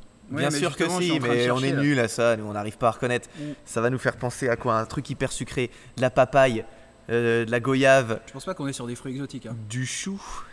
Un petit peu. Du chou. Un fruit exotique. Arthur, t'en connais tort, des fruits? des fruits C'est pas des exotiques. fruits exotiques. si, quand même. Un petit peu. Fruit très exotique. Allez, je dirais la banane. C'est ça. Et voilà. Beau gosse. Ouais, ouais.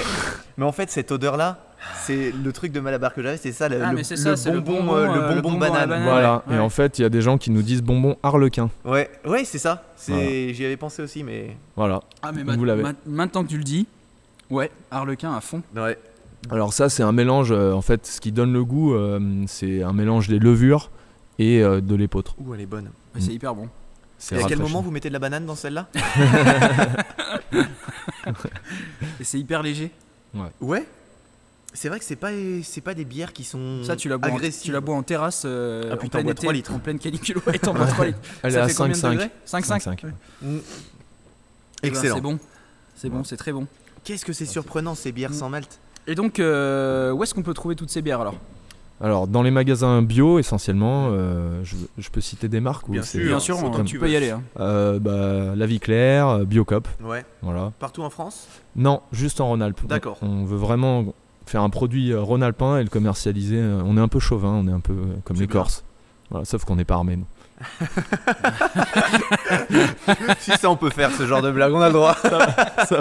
Ah ouais, et il y a une chose que je me dis, c'est que toutes les personnes, on a beaucoup d'auditeurs euh, et d'auditrices qui nous disent arrêtez de parler de bière, ça, ça m'emmerde parce que moi j'aime pas la bière. Une personne qui n'aime pas la bière, je suis certain qu'elle va aimer celle-ci. C'est tellement léger, c'est tellement doux. Mm.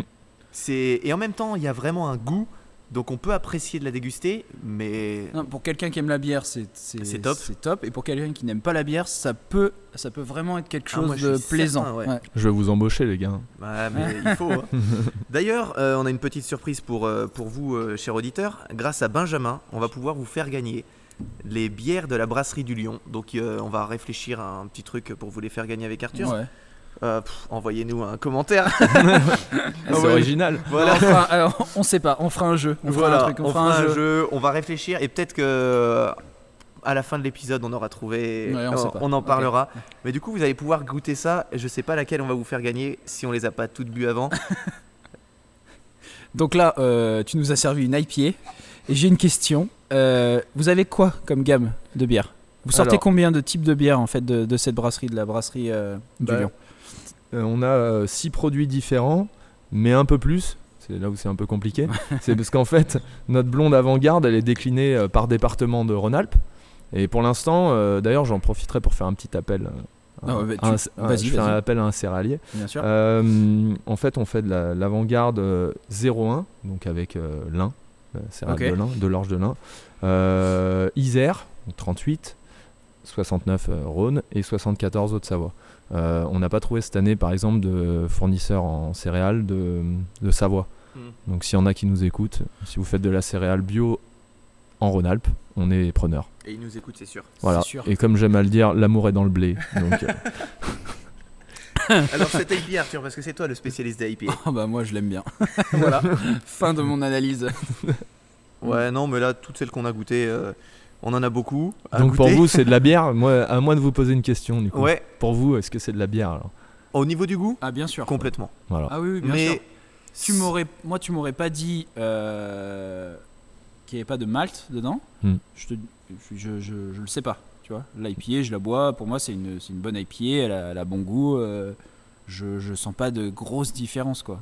on va terminer là-dessus. Euh, merci beaucoup de nous avoir invités.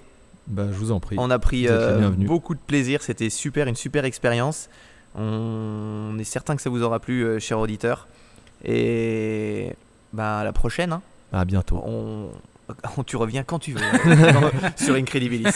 Salut. Et on n'a pas bu la triple encore. Oh On va la triple. On va la voir parce Et que on va boire la triple, on mais fait sans des- vous. on fait des on fait des petits cuts entre entre chaque prise.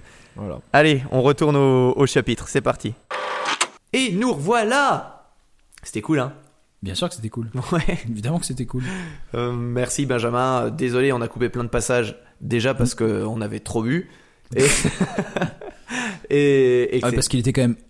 Il était quoi 10h30 10h30, 11h30, ouais. 10h30, 11h On y a passé un petit moment, Ouais. Mais C'était un peu tôt pour commencer à boire des bières, mais.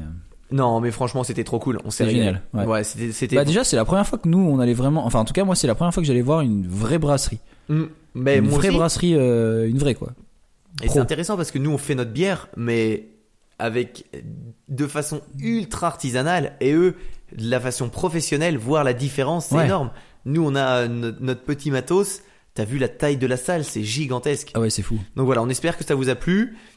Euh, du coup, Arthur, t'avais une petite idée pour le concours? oui Alors, vas-y, explique-nous. euh, je vais vous mettre une petite photo d'une machine que la brasserie du Lion utilise euh, chez eux si vous arrivez à trouver le premier hein, plutôt le premier qui trouve À quoi sert cette machine aura le droit à des cadeaux de la brasserie du Lion. Voilà, donc les cadeaux, c'est très simple, c'est cette fameuse bière qu'on a goûtée en première, Ouais. la, En la, premier. la très bonne, ouais, la très bonne bière à l'épeautre. L'ultra local. Non, ah bon, l'épeautre? Ouais, la première, la jaune, ah, l'épeautre c'est 74, ouais. L'ultra local. Ouais, l'ultra Ouais. local.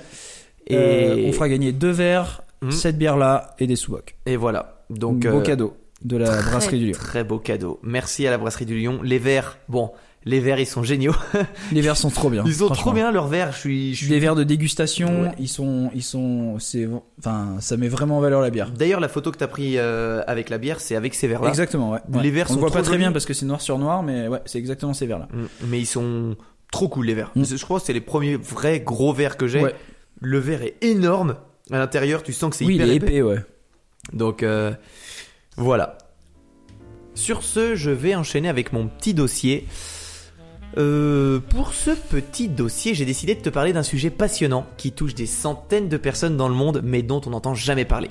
À la base, je voulais te parler d'un cas précis, mais en relisant le livre de Patrick Beau qui traite du sujet, je me suis dit qu'il serait plus intéressant de faire une petite liste et un espèce de petit quiz parce qu'on reste dans l'ambiance Oui, c'est bien, j'aime bien les de quiz. certains de ces troubles, exactement.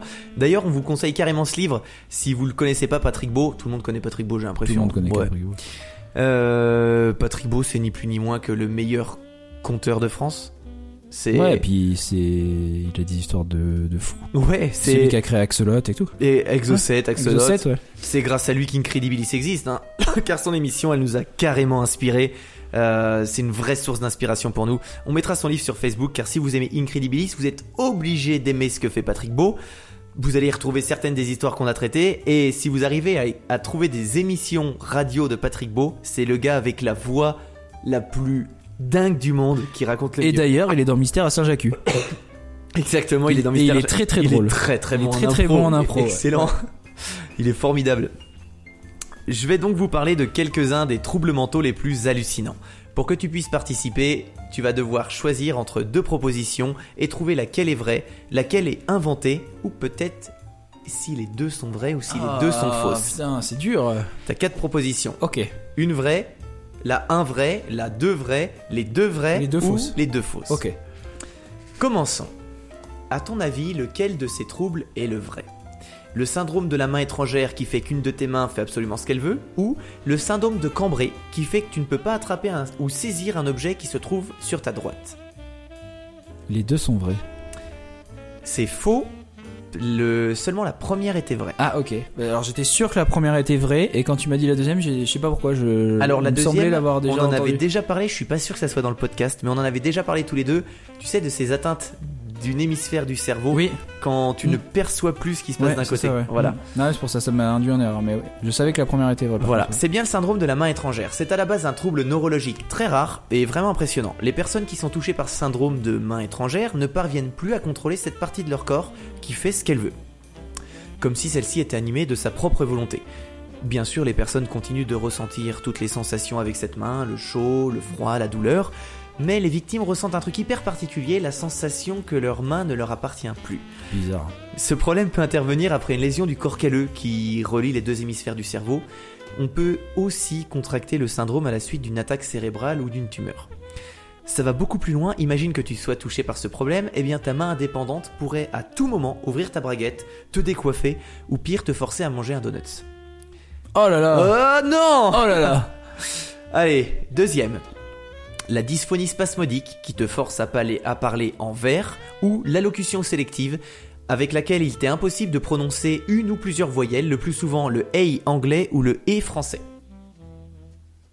Ah, je dirais que la deuxième est vraie. La deuxième est complètement fausse, c'est la première qui est vraie. Sérieux Ouais. Mais c'est incroyable. La première, en fait, la dysphonie spasmodique, c'est l'incapacité de parler autrement qu'en vers. Par exemple, l'auteur de bande dessinée qui est un petit peu connu dans le milieu, Scott Adams, c'est l'un des 30 000 Américains à souffrir de cette maladie, dans laquelle des spasmes empêchent les cordes vocales de vibrer normalement. Des injections de toxines botuliques dans la région du larynx peuvent atténuer les spasmes de façon temporaire. Oh, ça Mais donne pas envie. Hein. voilà, le Une est- injection dans le larynx. euh, Ouah, le gars est obligé de parler constamment en vers. Ces troubles semblent disparaître quand le patient chante, récite des poèmes ou change de voix. D'ailleurs, Scott Adams, qui, pour retrouver les, les, la- les- ses fonctions vocales normales, lit tous les soirs à ses enfants des comptines à voix haute pour s'entraîner à ne parler à parler différemment en vers. C'est carrément une maladie moderne, ça. Ouais. C'est fou, quoi. C'est hyper bizarre. hein. Ensuite, très intéressant.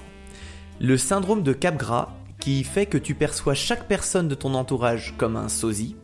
Ou le syndrome de Frégoli qui fait que tu as l'impression que chaque personne que tu croises est en fait la même personne qui se déguise.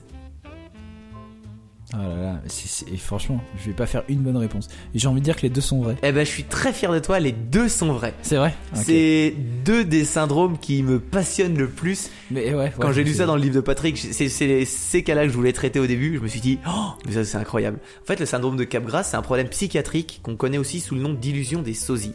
Et c'est peut-être un des plus impressionnants. Il tient son nom du psychiatre français Joseph Capgras qui en 1923 donne une description de ce syndrome. Il donnerait au malade l'impression que ses proches, ses parents ou ses amis ont été remplacés par des sosies. Le problème, c'est que ces sosies sont ultra réalistes et que le malade est le seul à avoir la certitude que ce ne sont pas les vraies personnes. Mais ça, en fait, celle-ci, j'en ai entendu parler. Il y Mm. avait, il y a- je, je crois que j'ai entendu parler d'une histoire comme ça où du coup le mec était persuadé que les gens qui étaient en face, en face de lui étaient des acteurs qui ça. jouaient le rôle des parents et, et qui en avaient après lui finalement. Donc du ça. coup, c'est hyper dur parce que euh, il croit personne, euh, il pense qu'ils lui veulent du mal et tout. C'est ça, exactement ce syndrome, il entraîne ses victimes à avoir des comportements violents à l'égard des imposteurs. Parce que tu veux... Ouais, parce qu'il est sûr que c'est des imposteurs. Quoi, ils lui veulent pas du bien.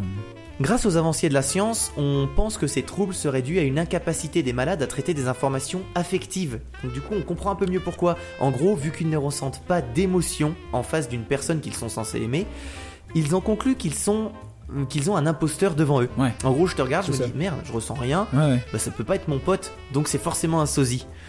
Le psychiatre Joseph, Gra- euh, Joseph Capgras a même été témoin d'une scène surréaliste avec une femme devant lui voulant tuer son mari, convaincu que c'était un sosie parce qu'elle ne ressentait aucun amour. Ah mais tu vois, je crois, en fait là ça me revient, je crois que c'est Time for Tales qui avait parlé de ça. C'est possible. Il me semble. Ils Ouais. ont parlé justement d'un seul cas. Ouais, C'est possible que ce soit ce celui-là soit même. celui-ci. Mais euh, oui, je crois que c'est eux qui ont fait ça. ouais. Mm. Et du coup, le syndrome de Frégoli, qui était la deuxième bonne réponse, c'est exactement la même famille que le syndrome de Capgras, mais ça rentre encore plus dans la dimension de la paranoïa. Ici, les victimes sont persuadées que la totalité des gens qu'ils rencontrent ne sont qu'une seule et même personne, Ça, c'est ça être horrible. qui passe son temps à se déguiser et à changer d'apparence. Oh. D'ailleurs, le nom du syndrome vient de Leopoldo Fregoli, qui était un transformiste italien hyper connu, qui changeait de vêtements Ouais, très rapidement. ouais. Donc voilà, tu croises 20 personnes dans ta journée, les 20 tu te dis c'est la même, je la reconnais c'est la même, mais elle a mis une moustache. C'est horrible. elle est chauve, Tu dois te. elle a grossi. Tu sais, tu dois marcher toujours en, en marchant vite sans regarder. Tu sais, genre, je regarde pas derrière moi Ouais. parce qu'on me suit. Vraiment. horrible. C'est un... c'est, c'est, c'est, c'est dingue. Allez, plus léger cette fois-ci. Le syndrome du cantateur qui te fait chanter de façon exagérément forte toutes les phrases que tu dis, pas Oh. seulement les chansons. Ou le syndrome de l'accent étranger qui te fait parler avec un accent d'un autre pays. Ah, les deux sont fausses. La première est fausse, la deuxième est vraie. Ah, mais c'est incroyable. C'est vrai C'est des vrais symptômes. hein. Comme tu l'as compris, les personnes atteintes de- du syndrome de l'accent étranger commencent subitement à parler avec un accent, souvent d'un pays où elles n'ont jamais mis les pieds. L'un des cas les plus génial. connus est celui d'une Norvégienne qui a pris un accent allemand après avoir été blessée par un éclat d'obus en 1941 Ah, et que ses voisins ont soupçonné d'être une espionne. Elle s'est fait enfermer parce Putain, que mais tout tu vois, encore une fois, j'aurais dû. le- bah, Enfin, comment, comment s'en rappeler? Tellement anecdotique. Ouais. Mais oui, mais ça me dit quelque chose, carrément. on entend tellement. Mais ça, c'est fou. Ouais. Surtout, nous, on se renseigne tellement sur des tonnes d'histoires Ah qu'à un moment, tu, tu te Ça dis ouais. pas du tout sauté aux yeux, je me rappelais pas du tout. Euh, plusieurs dizaines d'autres cas ont été révélés dans le monde. Les patients sont souvent accusés de simuler la maladie, mais le syndrome survient généralement à la suite d'un accident vasculaire cérébral ou d'un traumatisme crânien, et ça peut être dû à une lésion du centre de la parole qui modifie la vitesse d'élocution, l'accentuation et la prononciation des mots. Et dans les cas les plus connus, des malades faisaient même des fautes de langage comme des touristes. Ah ouais? Ouais, c'est vraiment Oh dingue. là Il y a une américaine qui a fait ça, qui parlait en russe avec des fautes à la russe qu'une américaine ne ferait pas normalement. Oh là là. Allez, on va terminer avec le plus étrange. Le syndrome de Baucher où la victime est persuadée de pouvoir passer du monde des morts au monde des humains à sa guise, ou le syndrome de Cotard où la victime est persuadée que certaines parties de son corps sont mortes ou que son corps entier est mort. Alors, je dirais que la deuxième est vraie. Et allez, team beau jeu, je dirais que la première est vraie aussi. t'étais pas loin, la deuxième est vraie, la, première n'est pas vraie. Ok. Pour la deuxième, les victimes de syndrome sont persuadées d'être en putréfaction en fait. Mm. Tu imagines le truc Elles pensent avoir perdu des organes et Ah, être horrible. déjà mortes. Ouais. Elles ont même la sensation d'avoir l'odeur du corps qui se qui Ouais. pourrit constamment. Mais ça peut être certaines parties du corps, hein, différentes. Tu peux avoir une main morte qui pourrit et le reste du corps qui va.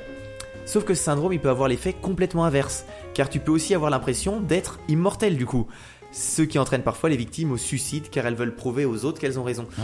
Imagine que tu te dis, tiens, ma main est morte, mes intestins sont morts, ils pourrissent, donc ils ne peuvent plus mourir. Donc je ne peux plus mourir, Ouais. donc je suis immortel. C'est dingue. bizarre, c'est bizarre. Ouais, c'est c'est vraiment bizarre. Euh, c'est Jules Cotard qui s'intéresse à ce syndrome en 1880, c'est vieux. Il explique qu'un de ses patients, qui niait l'existence de plusieurs parties de son corps, a commencé à penser qu'il était donc incapable de mourir. Il y a un cas hyper intéressant, c'est un jeune homme qui sort de l'hôpital après une septicémie, et tout de suite après, sa mère l'emmène en voyage en Afrique du Sud en pensant que ça lui ferait du bien. Sauf qu'avec son syndrome, il était persuadé d'être mort à l'hôpital avec sa septicémie, et juste après s'être réveillé, se retrouver sous cette chaleur accablante en Afrique du Sud, il était persuadé d'arriver en enfer. Ah ouais? Donc il s'est dit, je suis mort, je suis mort pendant la septicémie, et vraiment, c'était une certitude pour lui, il était mort. L'Afrique du Sud pour lui, c'était les enfers. Oh, bah, C'est pas sympa. C'est pas sympa, non Elle l'a emmené où en Afrique du Sud? C'est joli quand même. Mais je sais pas, mais tu sais, la chaleur, euh, il était encore Ouais. dans les vapes au moment de, de- de se déplacer. Alors le quiz est fini, mais je termine avec un syndrome horrible et tu vas pouvoir m'aider parce que je sais que Distorsion, euh, Time for Tell ou Incredibilis, euh, pff, ou Ars Moriendi en ont parlé, j'ai parlé que des, que des grands podcasts, mais je sais plus lequel, c'est le sy- syndrome de Munchausen. Ou Munchausen. Munchausen. Ouais. Munchausen, ouais. Ouais. Alors, je te le décris et toi tu vas te souvenir, vu que tu as une meilleure mémoire que moi. Les malades s'inventent des maladies afin d'attirer l'attention des médecins, se faire hospitaliser et parfois se faire opérer inutilement. Ces faux patients décrivent des symptômes imaginaires afin de convaincre le corps médical qu'ils sont réellement atteints d'une infection ou d'une maladie. Pour y parvenir, ils vont jusqu'à ingurgiter des médicaments pour déclencher des symptômes qui laisseront croire qu'ils sont malades. Les personnes atteintes euh, connaissent souvent très bien la maladie qu'elles auront choisie et essaieront d'orienter les médecins vers ce diagnostic. Et c'est là le pire, et dans les trois podcasts que je t'ai cités, je sais plus lequel c'était, mais il parlait de ce syndrome-là. Je sais déjà, je crois. Ouais, c'est le syndrome de Munchausen par procuration. Dans ce Voilà. cas, il s'agit d'un parent, le plus souvent d'une mère, qui invente une fausse maladie chez son enfant, et ce, toujours dans le but d'attirer l'attention dans... Ah, ça y est, je m'en souviens. C'est bon Ouais, c'est Time for euh, Tales. distorsion. Et C'est ouais, peut-être les deux. moi je suis sûr que c'est distorsion. Ah, Quand on parlait. Ah ouais? Ouais. Ou peut-être distorsion, ouais. Peut-être Time for. Et du coup, la mère, elle provoque des symptômes chez son enfant en lui donnant notamment des médicaments pour qu'un docteur diagnostique une maladie ou lui prescrive un traitement. Tu sais, c'était ce cas de l'américaine qui récoltait Oui. des fonds. Qui, qui a réussi à avoir une maison et tout. Exactement, se faire pour payer sa une fille. maison. Et euh, mais au final, oui, non mais t'as raison, c'est peut-être distorsion. Je Ou crois, Peut-être ouais. les deux en fait. Je crois que c'est distorsion presque sûr. Mais parce c'est que peut-être. parce que du coup la fille avec son petit ami euh, a tué sa mère. C'est ça, pour se venger. Pour parce que la fille n'avait rien du tout au final. La vie n'avait rien. elle n'avait pas été opérée plus de 100 fois. Elle rien. était en chaise roulante alors qu'elle pouvait vie. marcher. Elle avait eu des oui oui non mais enfin c'est une catastrophe. Elle avait des dents pourries et tout. Enfin ouais, ouais. Donc euh, voilà. Arrêtez, arrêtez de, de croire que vous êtes toujours malade de tout. Profitez de la vie et ne faites pas ça à vos enfants, enfin. Voilà Arthur, j'ai terminé, je vais pas compter parce que c'était compliqué comme, euh, comme quiz. C'était super dur. Ouais, mais J'ai une réponse bonne. non, mais vraiment. Après il y a euh, des demi mais bon voilà. si c'est comme un QCM C'était pas loin euh, du tout et puis franchement c'était ah. chaud. Et moi-même, tu, me le refais maintenant, je suis pas sûr d'avoir toutes les bonnes réponses. hein. Euh, écoute, je vais t'offrir la possibilité. De raconter une deuxième histoire? C'est un cadeau qu'on fait aux Merci, auditeurs. c'est gentil, c'est gentil. Normalement, on ne le fait pas, mais, Mais cette fois-ci, euh, on fait un petit effort. en fait, c'est ça on le fait à chaque fois. Alors, on va parler sport, on va parler survie, Oh, alors là, t'attaques dans deux domaines. et on va parler rugby. Oh Enfin, un peu. Un tout petit peu, voire, Bravo l'Afrique du Sud. voire euh, presque pas. Hmm, oh, ah, dommage. On va plus précisément parler de deux hommes, deux joueurs de rugby, Fernando Parado et Roberto Canessa. Mais surtout de Fernando Parado.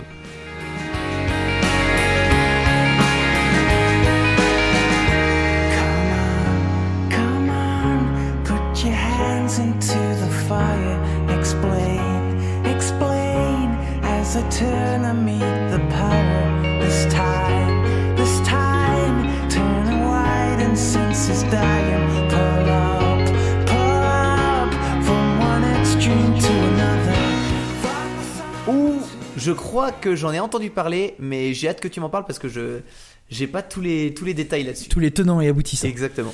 Alors, Fernando Parado, plus communément appelé Nando, est né le 9 décembre 1949 à Montevideo, en Uruguay, tandis que Roberto Canessa est né le 17 janvier 1953. Mm. Ils font tous les deux partie des 16 rescapés du vol 571 Fuerza Area Uruguaya, qui s'est écrasé dans les Andes le 13 octobre 1972. C'est l'histoire. C'est une histoire connue, c'est clair, mais qui est vraiment hallucinante. Là, j'ai tellement hâte. Donc ils sont joueurs de rugby à 15 dans l'équipe de son collège, euh, le Stella Maris, les All Christians, c'est leur nom. Et donc c'est lors d'un trajet en avion là, au Chili pour disputer le match avec les All Christians que le drame arriva.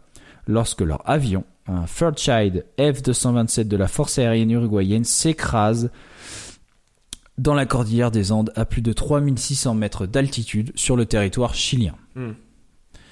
Donc je l'ai pas précisé, mais ce n'était pas un petit match classique. hein. On est d'accord. hein. C'est euh, l'équipe de Nando allait participer à une compétition internationale. Mais bon, ça n'a pas vraiment d'importance. Mais euh, quand même, c'est pour dire, Ouais. quoi.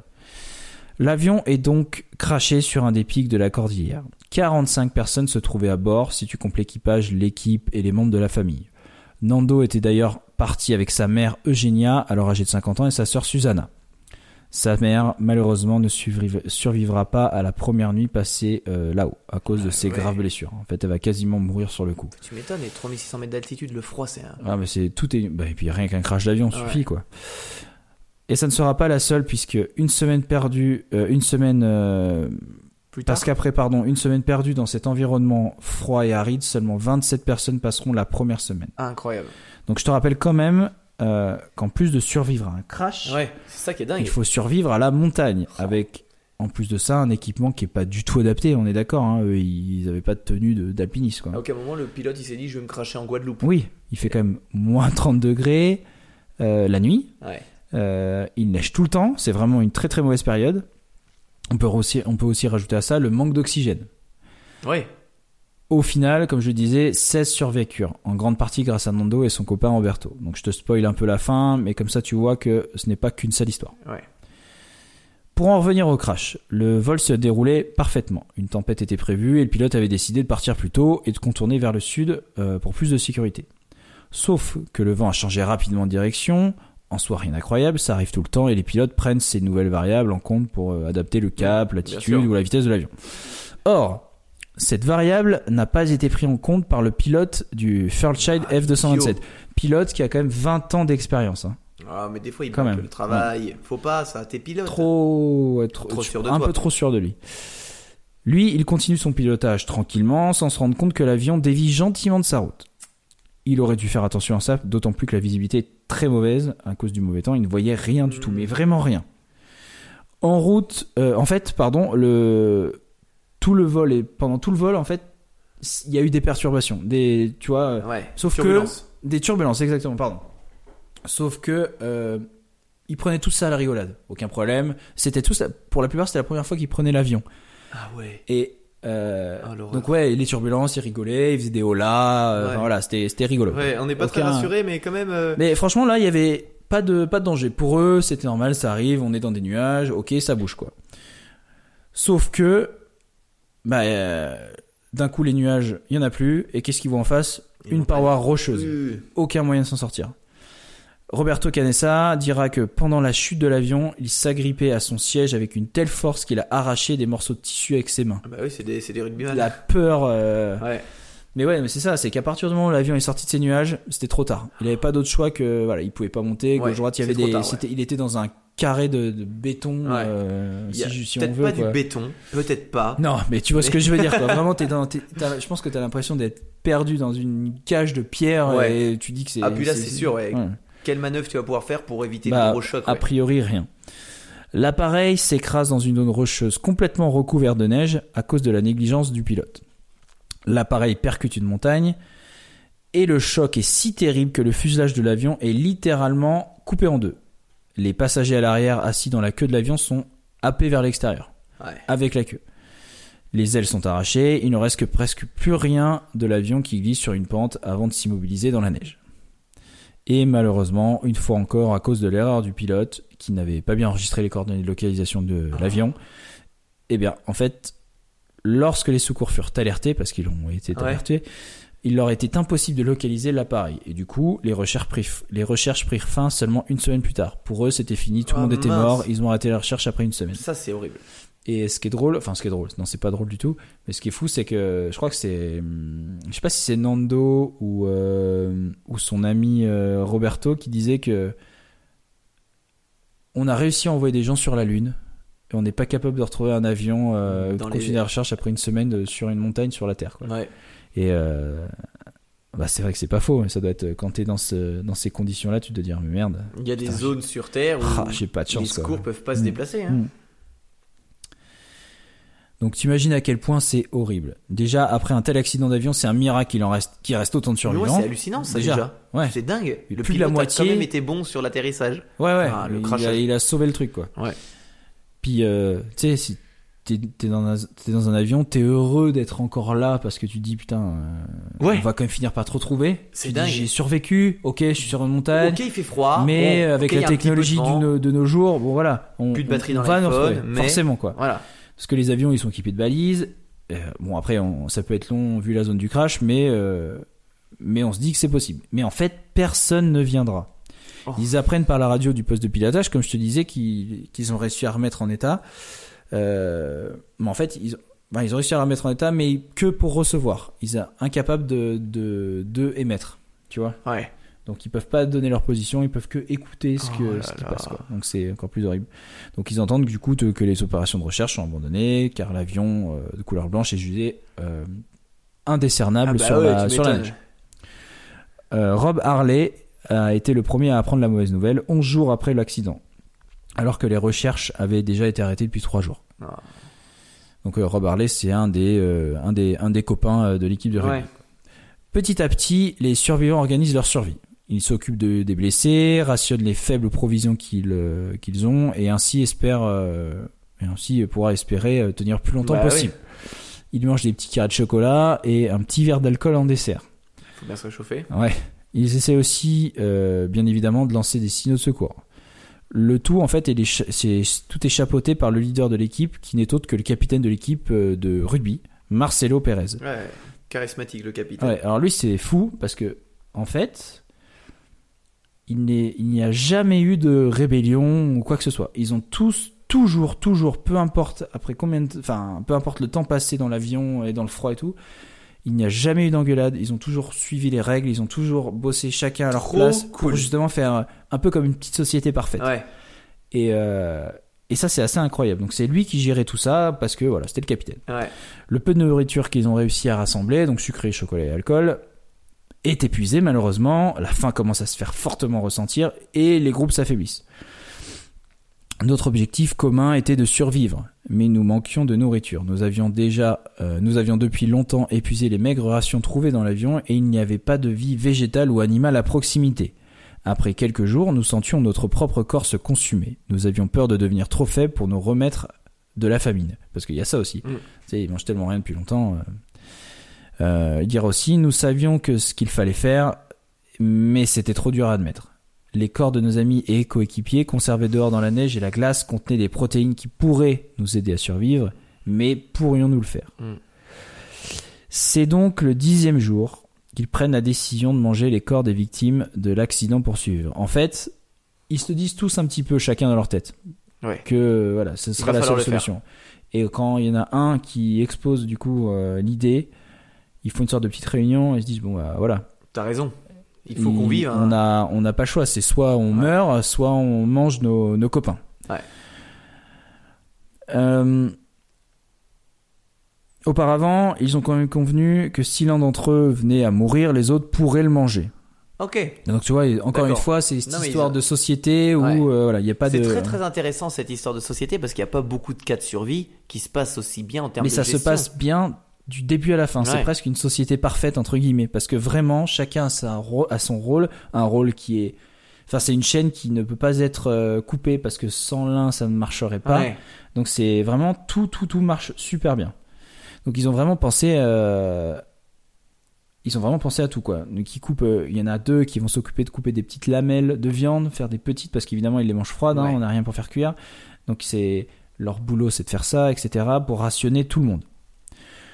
Bon, ils sont quand même conscients que ça ne suffira pas euh, d'attendre là et de se manger entre eux parce qu'au bout d'un moment, on est d'accord que Ouais, les secours viennent pas, voilà, viendront puis ça plus suffit pas, il y jamais. aura plus rien. Ouais. Et donc il faut trouver une solution et peut-être que cette solution est dans la queue de l'avion.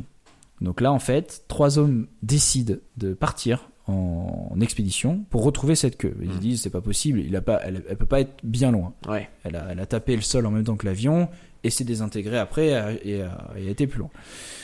Donc ces trois hommes veulent partir déjà pour trouver une batterie pour alimenter la radio Ouais. pour trouver des provisions peut-être et puis euh, et puis des tissus des bagages peut-être pour e- essayer de faire euh, un peu de matos Bien des sûr. duvets euh, des voilà de- de- avoir moins froid quoi. malheureusement en fait ça ça finit mal parce que ces trois gars reviennent sans rien Ils ont trouvé la queue quand même? En fait il y a une il y a eu un froid terrible une tempête et tout donc en fait ils ont fait ils ont rebrouché chemin rebrouché rebroussé Tu peux le dire dans le sens que tu veux. rebrousser chemin, Ouais. pardon. Et euh, quand ils sont arrivés à l'avion, c'était vision d'horreur. Il y, en a, il y en a un qui était aveugle. Ah ouais? Bon non, bon, on est dans un film d'horreur. Ouais, c'est un film d'horreur. Il y en a un qui était aveugle et euh, un autre où euh, on avait l'impression en fait qu'il avait euh, perdu je sais pas combien de kilos alors qu'ils sont partis vraiment pas longtemps. 10 minutes. Non, 8 jours je crois. Mais sorte c'était la peau sur les os. Ouais. Et en fait, quand ils sont arrivés, euh, il y en avait deux sur trois qui avaient les pieds, les mains gelés, surtout les Ah pieds, bah, mais les ouais. pieds noirs. 8 donc jours euh, euh, comme ça, gelure. ouais. Donc fou. fini quoi. Donc euh, malheureusement expédition ratée. Après il y a Nando qui refera l'expédition avec ses coéquipiers. Cette fois ça sera un succès. Et comme si ça ne suffisait pas, le 29 octobre, une avalanche recouvre totalement l'avion qui sert d'abri contre le froid glacial et blanc quand même. Cette avalanche fera 7 victimes parmi les 27 personnes ayant survécu à l'accident initial. Ouh là là là ça c'est trop triste. C'est trop triste. Un des survivants raconte qu'un de ses amis a dû creuser frénétiquement la neige jusqu'à jusqu'à sa bouche pour qu'il puisse respirer. Et en fait, ce mec, quand il était sous la neige, il a presque eu une sensation de bonheur. Ce qu'il qu'il explique, c'est très bizarre parce que il se disait, bah, c'est la fin. Ouais, enfin. Ça y est, C'est fini. presque, ouais, c'est la fin. Délivrance. Tout le monde est mort. De toute façon, je peux partir tranquille. Mm. Et c'est quand il a vu qu'on on l'appelait, qu'on l'a grappé, qu'il a eu ce, ce regain d'énergie Ouais. parce qu'il pensait vraiment que tout le monde était mort. Donc c'est fou, mais il était, il était presque heureux de partir comme ça, quoi. Ah ouais, ouais, c'est dingue. étouffé, euh, étouffé dans la neige. C'est, c'est fou à quel point tu dois être vraiment euh, au bout du bout quoi, pour en arriver à, à espérer ça. Quoi. Euh, Revenons à Nando. Lui, au début de l'accident, il est grièvement blessé.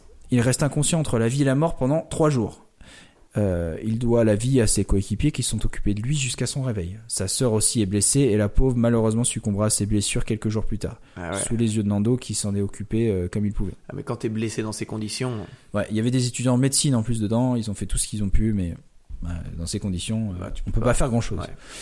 Lui, Nando, il est étudiant en génie mécanique. Il ne veut pas faire carrière dans le rugby et euh, lui, c'est pour s'amuser qu'il joue. Par contre, son envie de survivre, elle, elle est plus forte que celle des autres. Peu importe les blessures et la perte de sa mère et de sa sœur, il est ultra déterminé à s'en sortir. Il ne veut surtout pas que son père finisse ses jours en ayant perdu toute sa famille. ah ouais. Alors que ses coéquipiers, ses coéquipiers pardon, commencent à perdre espoir, ils sont de moins en moins optimistes, alors que Nando ne pense qu'à une seule chose, se sortir de ce cauchemar. Il décide d'attendre que la mauvaise saison passe avant de tenter l'impossible. Donc euh, il y a vraiment un bon moment d'attente où euh, malheureusement ils font rien à part euh, À essayer de survivre. à essayer de survivre. Au début du mois de décembre 1972, les températures remontent. Et avec le dégel, du coup, on aperçoit enfin du noir, donc des cailloux, donc Ouais. il y a moins de neige, etc. Bonne nouvelle, le fuselage est à nouveau visible et les survivants profitent des beaux jours. Tout ça redonne un petit peu d'espoir. Après plus de deux mois, les survivants sont conscients que le seul espoir est d'aller chercher de l'aide. Ah oui. C'est donc le 12 décembre 1972 que Nando réussit à convaincre deux de ses amis à partir avec lui, de partir avec lui pardon, à pied pour aller chercher de l'aide.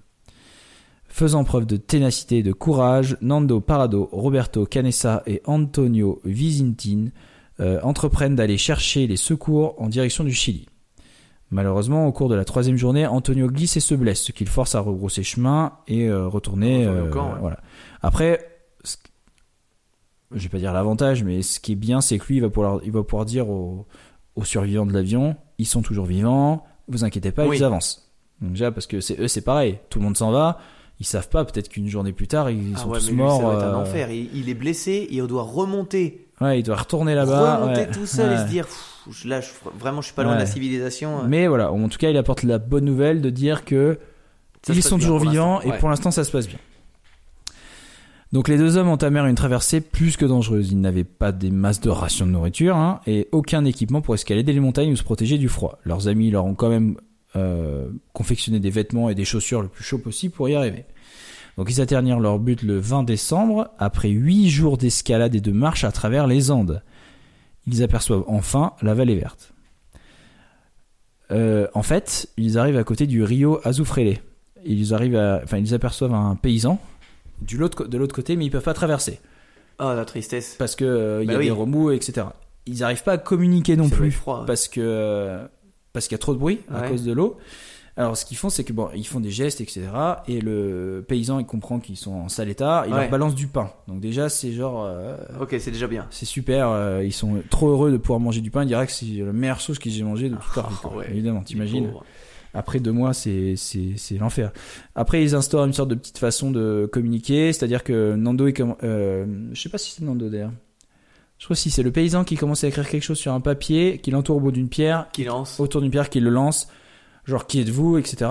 Et lui, il répond tout un truc et il le relance. Et là, euh, Bah oui. voilà, là, il, il comprend que euh, que que c'est les, les Mm. mecs parce qu'il en a entendu parler que c'est les gars qui sont écrasés dans dans l'avion, avec l'avion, pardon.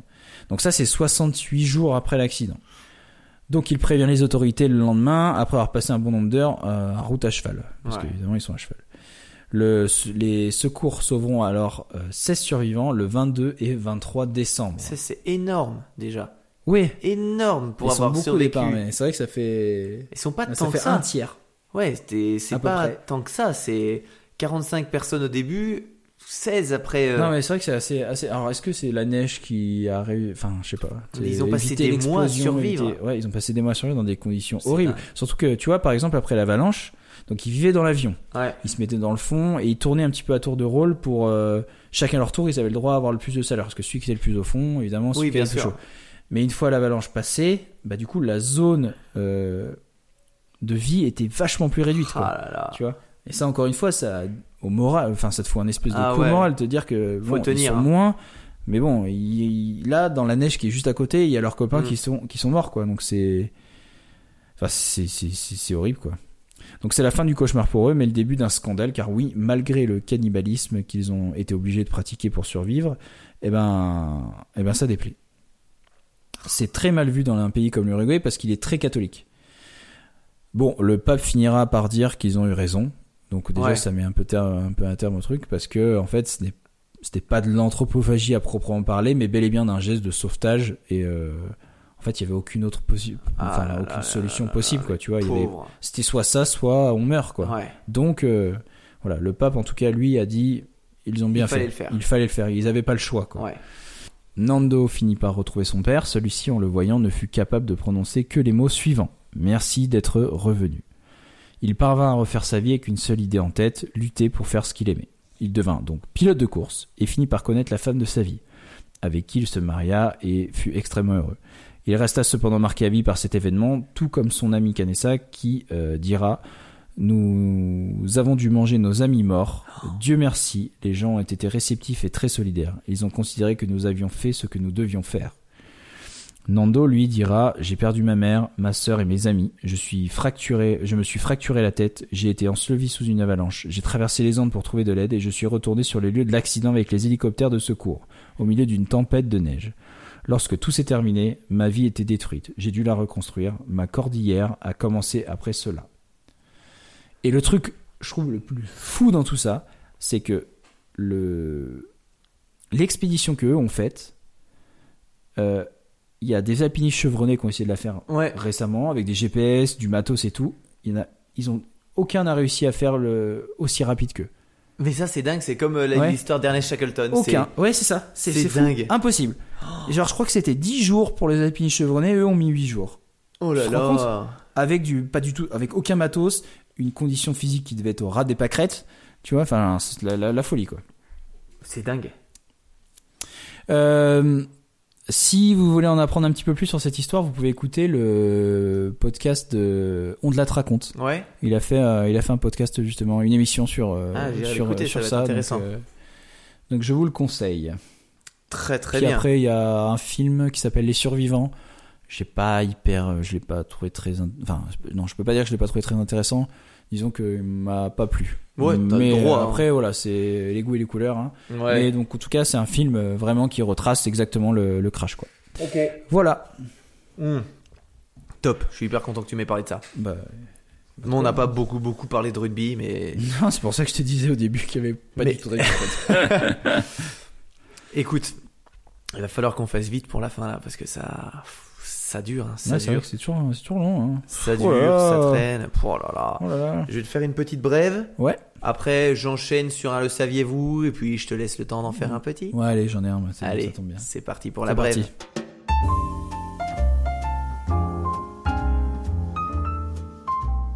La brève du jour.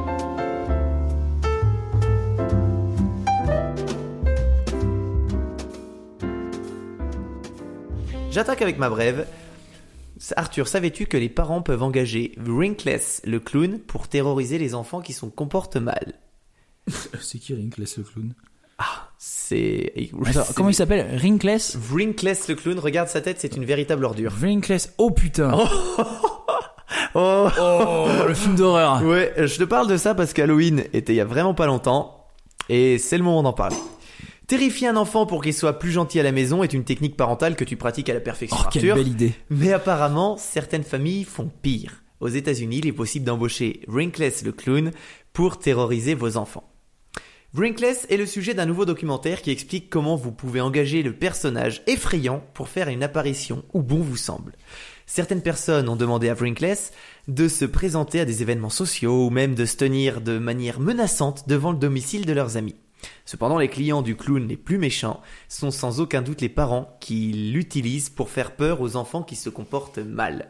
Rinkless n'a pas révélé sa véritable identité lors d'interviews et il a préféré rester dans son personnage.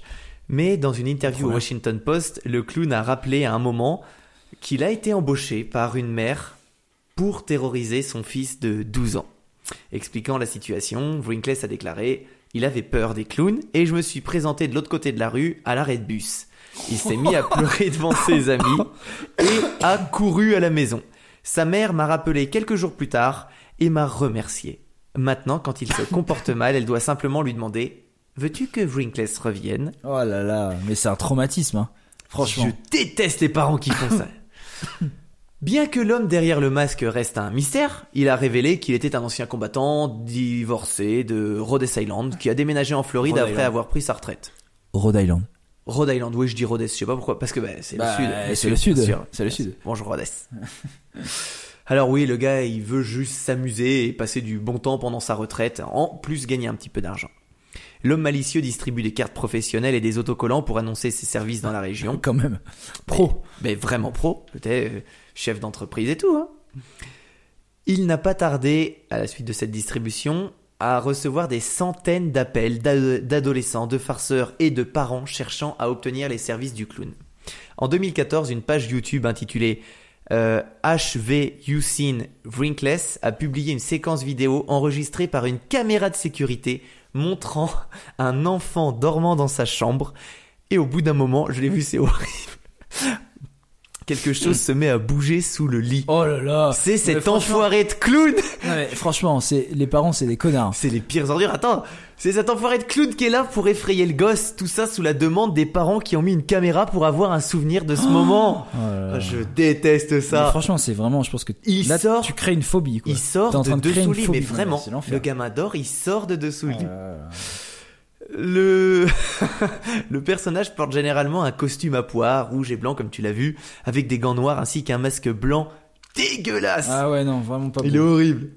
Donc, chers, chers enfants, si vous croisez un clown qui vous fait peur et que vos parents ont tendance à être des ordures avec vous, fuyez vivre chez vos copains.